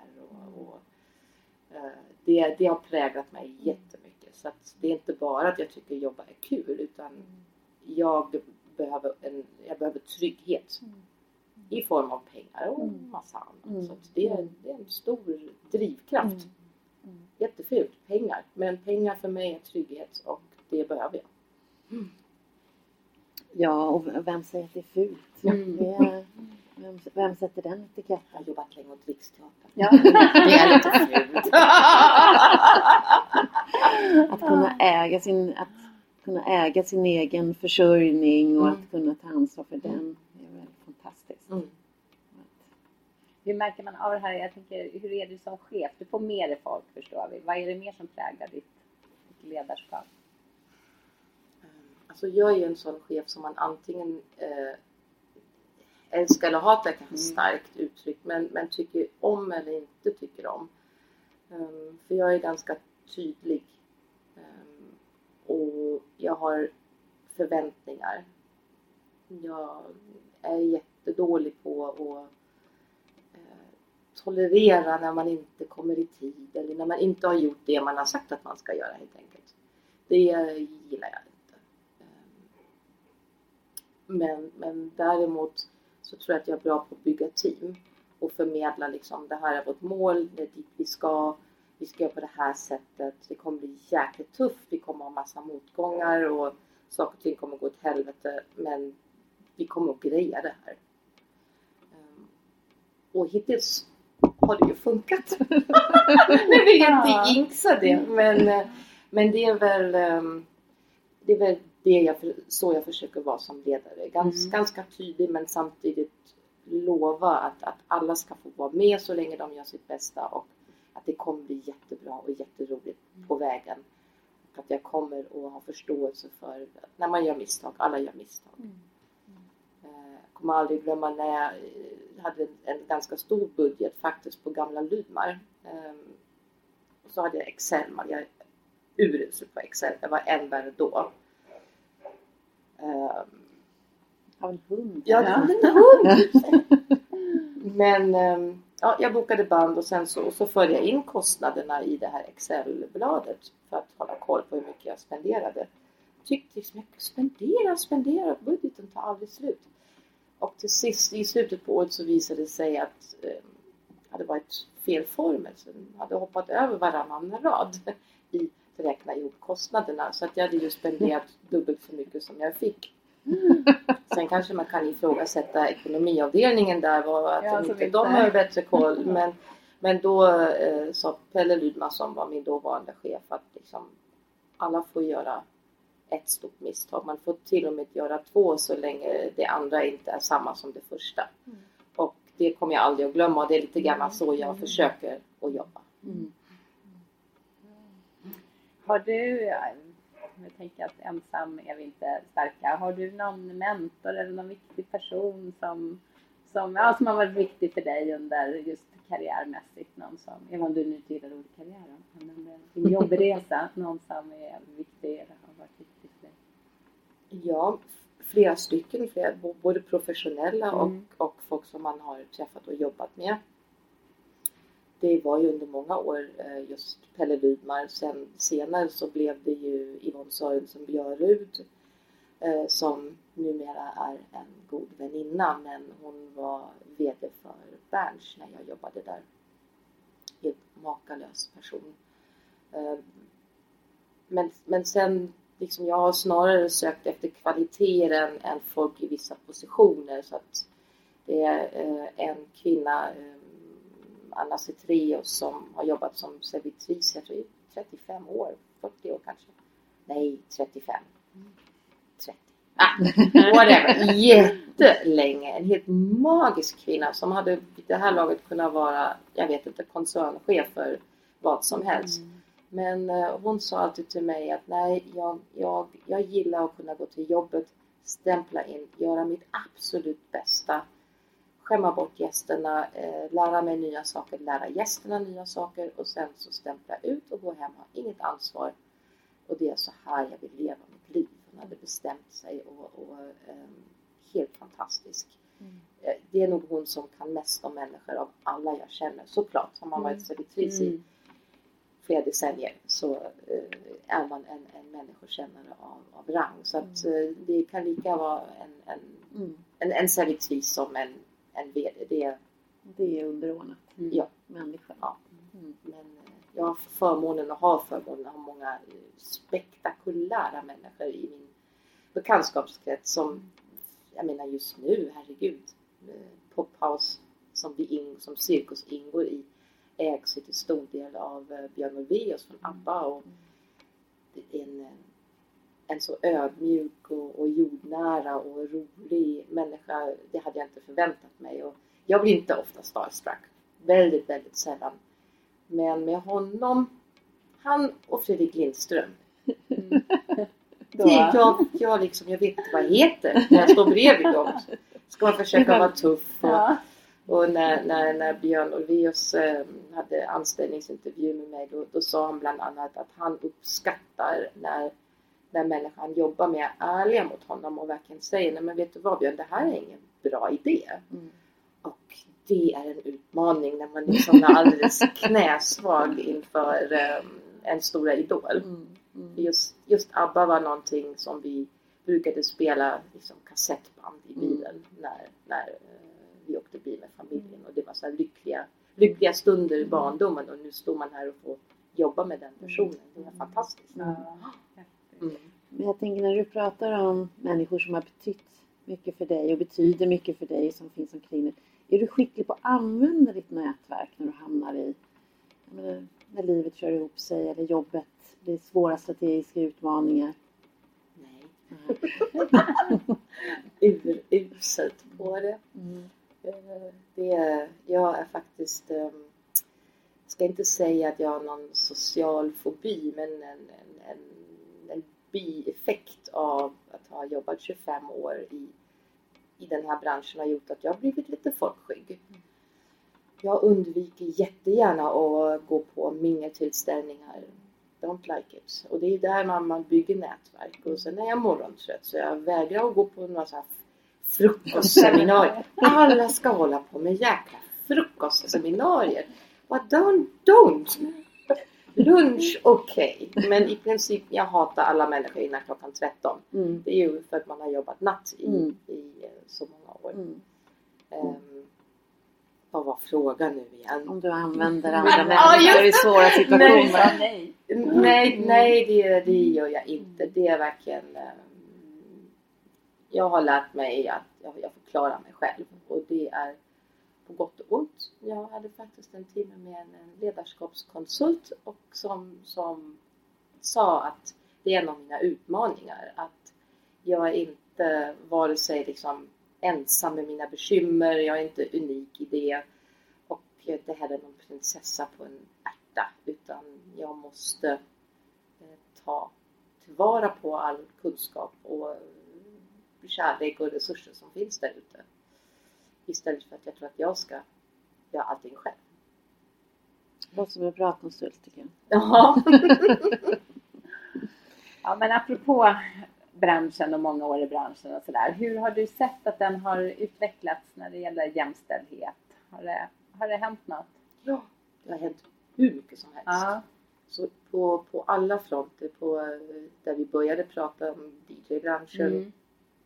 Eh, men även arrangörer, um, artister, fler och fler artister oavsett kön men, men uh, vill vara sina egna, skapa egna skivbolag, egna bokningsbolag. Uh, jag tycker verkligen att det har skett en jätte, jättestor förändring men de som bestämmer är fortfarande samma gubbgäng. Mm. Oavsett om det är skivbolag, bokningsbolag, om vi nu bara pratar min bransch, eller krogvärlden för den delen. Eh, det finns nu fler kvinnliga restaurangchefer, kvinnliga sommelierer eller på nöjessidan även kvinnliga ljusdesigners och, och ljuddesigners och vad det nu må vara. Men de som bestämmer, där, där står det rätt så stilla. Mm. Mm. Vad tror att det beror på? Med din ja. analys? De är inte tillräckligt gamla för att gå i, eh, i, i pension och de trivs där och dunkar rygg. Och, mm, de lämnar inte? Nej, de lämnar inte. Mm. Det är väl ehm, eh, Anna som nu skrev en bok eh, Ni måste flytta på er. Mm. Så är det ju. Flytta på er för fan. Um, inte bara för att de är män utan snarare att de har jobbat eh, och verkat i en struktur som inte är relevant längre. Mm. Mm. Så att de skadar ju egentligen vår bransch mm. genom att bete sig som om det fortfarande vore 85. Mm. Och kanske inte heller har förstått någonting annat. Nej precis, för det är ju väldigt få som vågar säga det till dem. Mm. mm. Det är ju oundvikligt att komma in på metoo och hela initiativet, inte kampanjen som jag hör folk envisas med att kalla det för, Eller utan rörelsen. Ja, jag också. Mm. Det var någon aktuellt häromdagen, mm. jag ska inte säga vem, men som, mm. ja. det är liksom, man markerar så när man säger kampanj, när liksom mm. kunniga mm. initierade människor säger kampanj, mm. då, då reser jag, då reser jag ragg. Mm. Men hur ser du på det? Vad, vad har hänt, eh, tycker du? Ja, men du pratade om precis, du ser det är männen som sitter fortfarande på men hur är det? Är rösterna ändå starkare för kvinnor i branschen? Eh, gör man sig hörd? Eh, har, har det blivit bättre på något sätt? efter just... Alltså, jag tycker det som har hänt det är att eh, först så fick eh, det, vi, rörelsen, fem minuter positiv uppmärksamhet. Mm.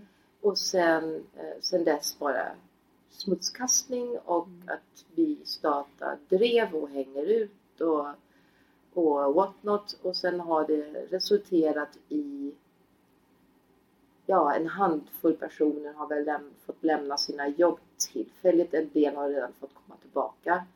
Och sen har väl de flesta företag skrivit om lite policy mm. och så och sen så fortsätter väl allt precis som vanligt. Så att um, det är är så jävla tacksam att det har satts igång. Ehm, men jag, jag själv eller så här, jag, jag kan möta ehm, medvetna män jag träffar som, som liksom tycker att det är bra. Men grejen är att de är snarare rädda än att de fattar. Jag vet inte om det är, om man förstår vad jag menar men, men eh, på något annat företag så är det någon som, som jag känner flykt. Jag bara, ja nej men jag vågar ju inte göra något annat än att eh, i princip hela ledningsgruppen är kvinnor för att jag är så rädd att få skit. Och då, då tycker jag, okej, okay, det är bra på ett sätt men det handlar ju inte om rädsla utan det handlar ju bara om en, en, en, att man är lagom begåvad och förstår att vi kvinnor är lika bra som män.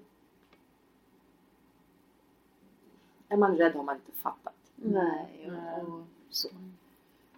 Så det är väl... Och det blir bara det omvända problemet. Mm. Det är andra som blir rädda och inordnar sig. Ja, och, och, problemet och så, kvarstår ju bara. Precis, och då blir det istället inofficiella maktstrukturer. Eh, så frontar man med, ja men vi har en kvinnlig VD.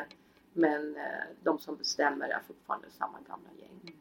Så att jag, jag känner egentligen en, en jättestor frustration och det är inte bara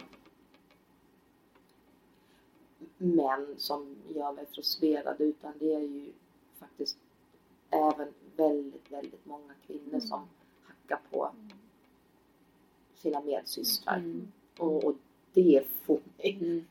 att män inte fattar, ja ja, men, men, men att uh, kvinnor inte hänger på allt de orkar, det tycker jag är tragiskt. Mm.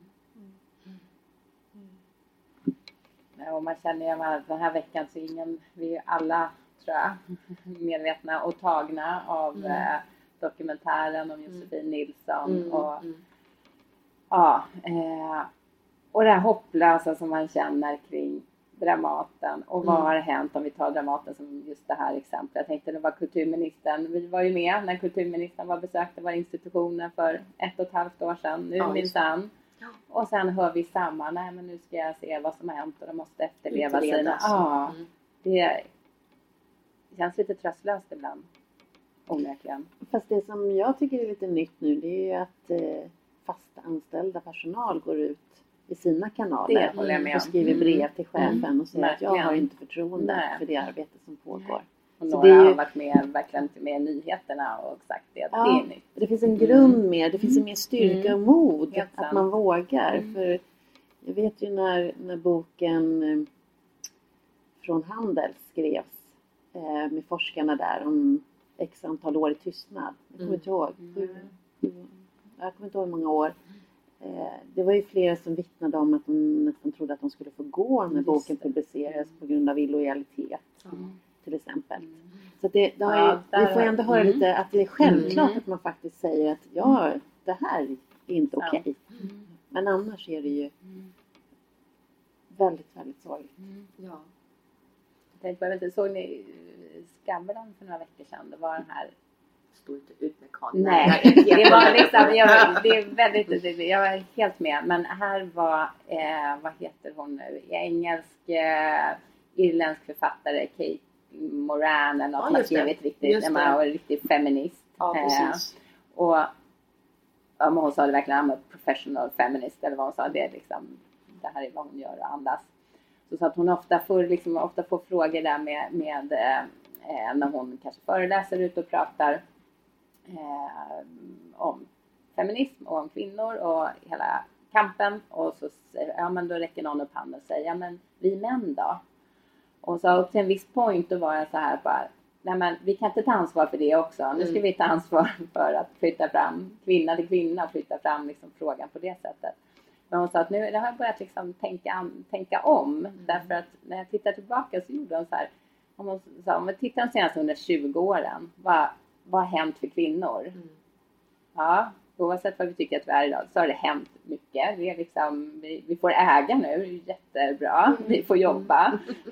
vi får rösta. Ja, men en massa. Ja, vi bara byxor på oss. egen ekonomi. Ja, precis. Vi kan skilja oss med allt det här.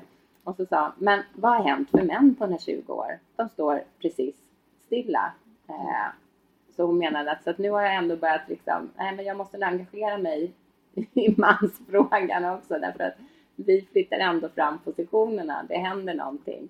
Men, och det här som man ser mycket att män halkar efter eller killar halkar efter i skolan. Så här. Men jag tyckte det var en så här, men vad har hänt på de här under 20 åren? Och män, vad hände analys? Det står helt stilla. Det har inte utvecklats på något sätt i liksom, mansrollen eller förutsättningarna. Men det är ju lite din analys också som, mm. som du sa att hon sitter ju kvar där ja. på sina positioner och beter sig som det vore mm. 1985 fortfarande. Mm. mm. Men alltså på ett sätt, alltså ja, två reflektioner. Det är för jävla typiskt att vi kvinnor ska styra upp männens Männen. utveckling ja. nu också. Då är vi tillbaks i ja. kvinnofällan ja. på ett väldigt filosofiskt mm. plan. Ehm, och det andra är ju att visst, det, det, har ju, det har ju pissats lika mycket på de svaga killarna om man nu ska säga. De, mm. de som är annorlunda som mm. inte mm. beter sig mm. enligt, enligt normerna. Så att de alla är ju, alltså de människor behöver hjälp. Ja. Kan inte folk bara vara schyssta ja, och bete sig som intelligenta, empatiska mm. varelser? Mm. Är det för mycket begärt? Mm. Uppenbarligen. Jag tycker inte det, men uppenbarligen. Nej, jag, jag håller helt med. Men det här med metoo och, och sexuella trakasserier på arbetsplatsen och så. Det är ju ett stort arbete att ta itu med. Och eh, det behöver inte vara, ha gått så långt som till sexuella trakasserier. Det kan vara härskartekniker och, och på olika sätt att tjejer och killar får olika förutsättningar. Hur har du som chef jobbat med de frågorna? Hur säkrar du upp på din arbetsplats? Mm.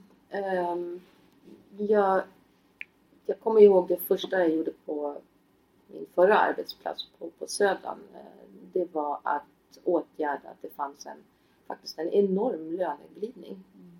Att eh, kvinnor som hade jobbat i lika många eller till och med fler år än männen hade lägre löner än, än killarna.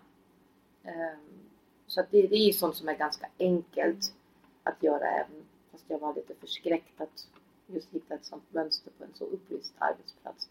Men det är ju det är den arbetsplatsen verkligen inte ensam om. Nej, verkligen. Eh, och sen är det ju att i, i möten med medarbetarna hela tiden jobba med de frågorna. Eh, och jag, alltså jag brukar vara superdålig på att ha alla policy färdiga och, och, och redo. Men däremot så pratar jag jättemycket. Jag sitter ju alltid ja, två gånger per dag med personal och äter personalmat. Liksom lunch och, och middag eller frukost och middag eller vad det kan vara.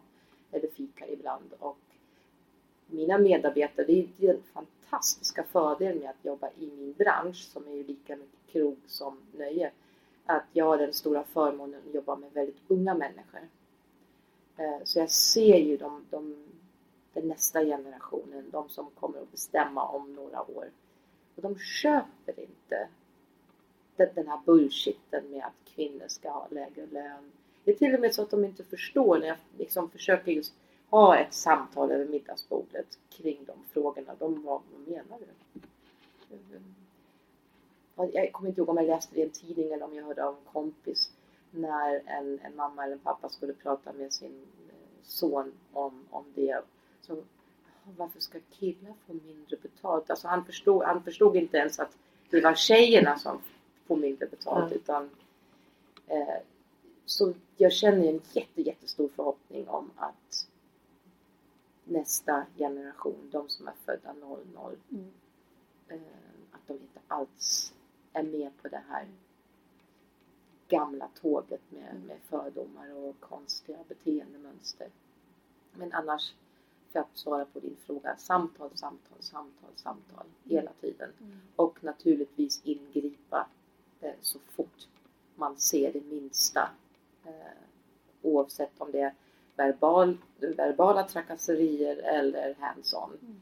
Vilket ju är extremt vanligt i, i vår bransch. Mm. Inte bland personalen utan snarare gäster mot mm. personal. Mm. Ja, jag tänker i din bransch handlar det väl också om att ta och försöka så gott man kan i alla fall både ta ansvar för personalen men också för gästerna. Mm. Det, är ett, det är ett stort arbete mm. i det samhället som vi är i och uppmärksamma och hjälpa varandra få syn på. Ja, mm. absolut. Det är att, att man på något sätt försöker upp, upplysa gästerna om att på, på det här stället så tolererar vi inte ett visst beteende utan att framstå som liksom, fröken som ska sabba hela kvällen när vi bara träffas här för att ha jättekul och mysigt. Mm. Men um, ja, det, är, det är faktiskt en utmaning. Vi jobbade jättemycket med det just på Södran. Um, ska vi liksom sätta upp stora målade ögon som skulle symbolisera att vi ser killar som tafsar på oss kvinnor eller Ja, det är, det är jätte, jättesvårt ja, just det. när man ska skydda sina anställda och uppfostra på ett mm. visst sätt publiken. Mm. Det är klart. Och även, även ensemblen kan jag tänka mig. Jag ja. var, jobbade med ett gäng där som repeterade och där eh, medan de jobbade så var det så tydligt att det var en kvinna som ville föreslå någonting. Mm. Men hon blev avbruten gång på gång så till slut så är det en man som i gruppen som ställer sig upp och säger Vänta nu, kan vi inte titta vad det är som pågår här? Nu avbryter du henne här för femte gången. Kan vi inte titta på det? Och ingen annan har uppmärksammat det. Så det gäller ju också vi är ju, så, vi är alla en del av den här normen och spelet. Mm. Så det gäller ju också att träna sig och få syn mm. på det. Och att också våga prata om det utan att någon känner sig jätteanklagad. Mm. För vi gör ju så gott vi kan mm. allihopa. Mm. mm. Men att spegla och att skapa ett sånt klimat där det är okej att bryta och börja titta på vad fasiken, vad gjorde jag nu? Mm. Ja, precis. Och, och, göra det på ett vettigt sätt. Det är en, en av mina riktigt dåliga sidor. När jag blir arg, då blir jag arg finns inga gränser. Då mm. kallar jag folk för lite allt möjligt och det, det, jag gör mer skada än nytta. Men det kanske är så när man har liksom hållit på det så himla länge och sen är det just den här gubben som avbryter en mm. för 51 gången. Han får veta att han lever. Oh. Konstruktivt är det inte. Ja men jag jobbar på det. Mm. det är bra. Vi ska börja runda av, även mm. om man gärna skulle sitta och fortsätta prata med dig länge. Men eh, först då innan vi, innan vi gör det, eller medan vi rundar av. Om du skulle ge några råd till ung kvinna i, liksom, på väg in i karriär och kanske in i den här branschen eller rent generellt. Vad skulle du vilja skicka med? Där? vi vet att glastaken kommer komma där längs vägen och så. Vad skulle du vilja ge för råd? Att, att ta plats Eh, att just våga nu, nu är det faktiskt min tur att prata. Att ha på fötterna. För vi kvinnor, vi kommer bli, vi blir mer ifrågasatt när vi kommer med idéer, med förslag, med vad det nu är. Vi måste kunna svara på precis varenda liten skitgrej eh, på ett helt annat sätt än när sköna killar eh, pitchar lite härliga idéer för varandra vi, vi ska liksom komma med en affärsmodell och marknadsföringskoncept och vad det är. Så att, och, och, så kommer det nog att fortsätta att vara. Ehm, så att jobba hårdare än alla andra. Eh, ha på fötterna och, och stå på er och ta hand om liksom, era medsystrar. Och alla andra som man identifierar som någon som behöver, som behöver stöd. Mm. Och ingen, ingen är bättre än någon annan. Den som nu är diskare eller assistent idag om det nu skulle vara något, något sämre kan förhoppningsvis vara din chef eh, om tio år. Mm. Alla är vi bra på olika saker. Mm. Vi ska ta hand om varandra. Mm. mm. Det tycker jag blir ett jättebra avslut att vi ska ta hand om varandra. Mm. Så tack Jimmy, tack, tack, ja, så hemskt mycket. att vi fick komma till dig här på Cirkus. Fantastiskt. Tack! Kommer åter.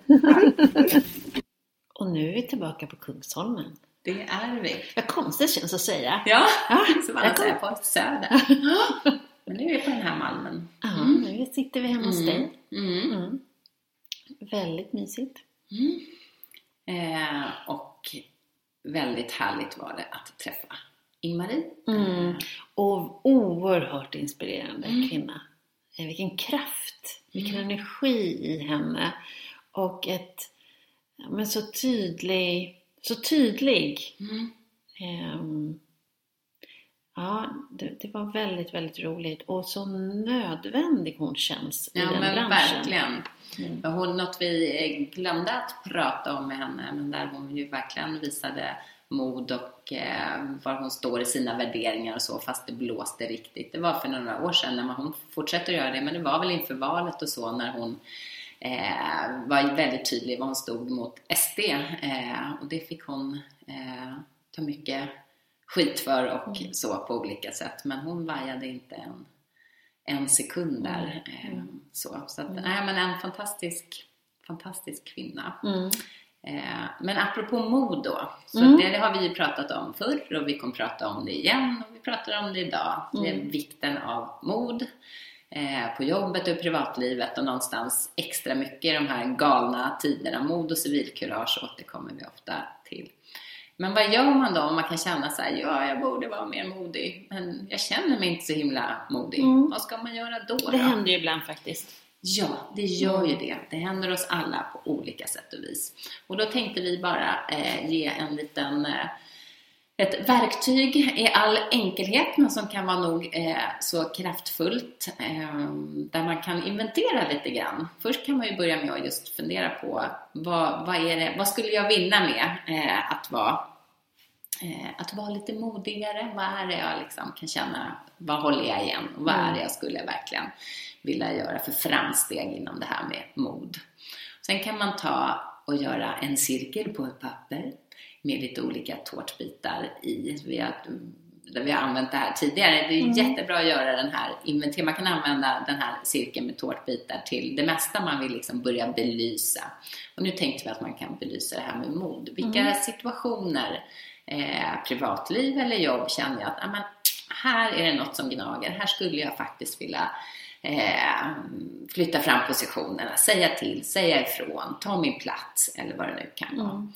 Och då kan man skriva in de här situationerna i det här, eh, de tårtbitarna i den här cirkeln. Det kan vara tre eller fem eller åtta, det beror ju lite på var man är mm. någonstans.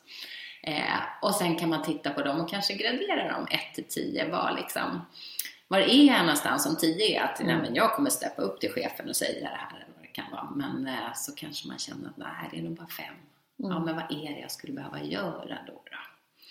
Eh, så det här kan vara en första inventering för att mm. precis som det är ofta när man går och grubblar på saker, så man väl börjar prata om det, mm. liksom sätter ord på det, så blir det lättare och det här är ett jättebra sätt att, att få syn på och faktiskt inte bara ha det kvar i huvudet eller mm. som en känsla eller mm. oro, utan mm. hur kan jag faktiskt put pen to paper och eh, eh, göra min modinventering. Mm. Och väldigt bra att sätta, sätta siffra på sitt mod mm. i olika situationer. Mm. Och just tänka att även om vi här pratar mycket om, om jobb och arbetsliv så ibland kan det vara så att det är en situation privat som, där man skulle behöva vara lite modig och mm. är man det så kan det ofta vara förlösande för andra mm. situationer också. Mm. Så att man i sitt lilla, sina tårt, tårtbitar här så kan man blanda privat och mm. jobb om man vill. För det ena mm. kan ge det andra. Mm. Eh, så att eh, gör ett sånt här hjul. Eh, mm. Eller en tårta, eller vad man nu vill kalla det för. och eh, inventera dina modsituationer. Ja, modinventering. Mm. Vi myntar ett nytt ord. Mm. Boken kommer om ett år. yes! Mm. Ja, nej, men det tycker jag låter alldeles utmärkt. Eh, jag ska faktiskt göra det. Jag ska göra min egen modinventering. Jag, för någon vecka sedan, eller kanske två veckor sedan nu, så, så höll jag en workshop en dag för kvinnor som är poliser. Eh, det handlade då om att uppmuntra kvinnor som är poliser att söka chefstjänster. Mm. Och jag har nog aldrig känt så mycket mod närvarande i ett rum. Det var helt galet fantastiskt. Mm, vad häftigt. Kvinnomod är något speciellt. det är något speciellt. Mm. Och här blir ju en liten cliffhanger kan man säga när vi nu avslutar det här avsnittet eller mm. eh, stunden att mm. nästa gång då kommer vi möta en polis. Det stämmer, en mm. polischef. Men vem det är, mm. det får ni reda på då. Så, men tack för nu Ulrika. Tack så mycket. Hej! Hej!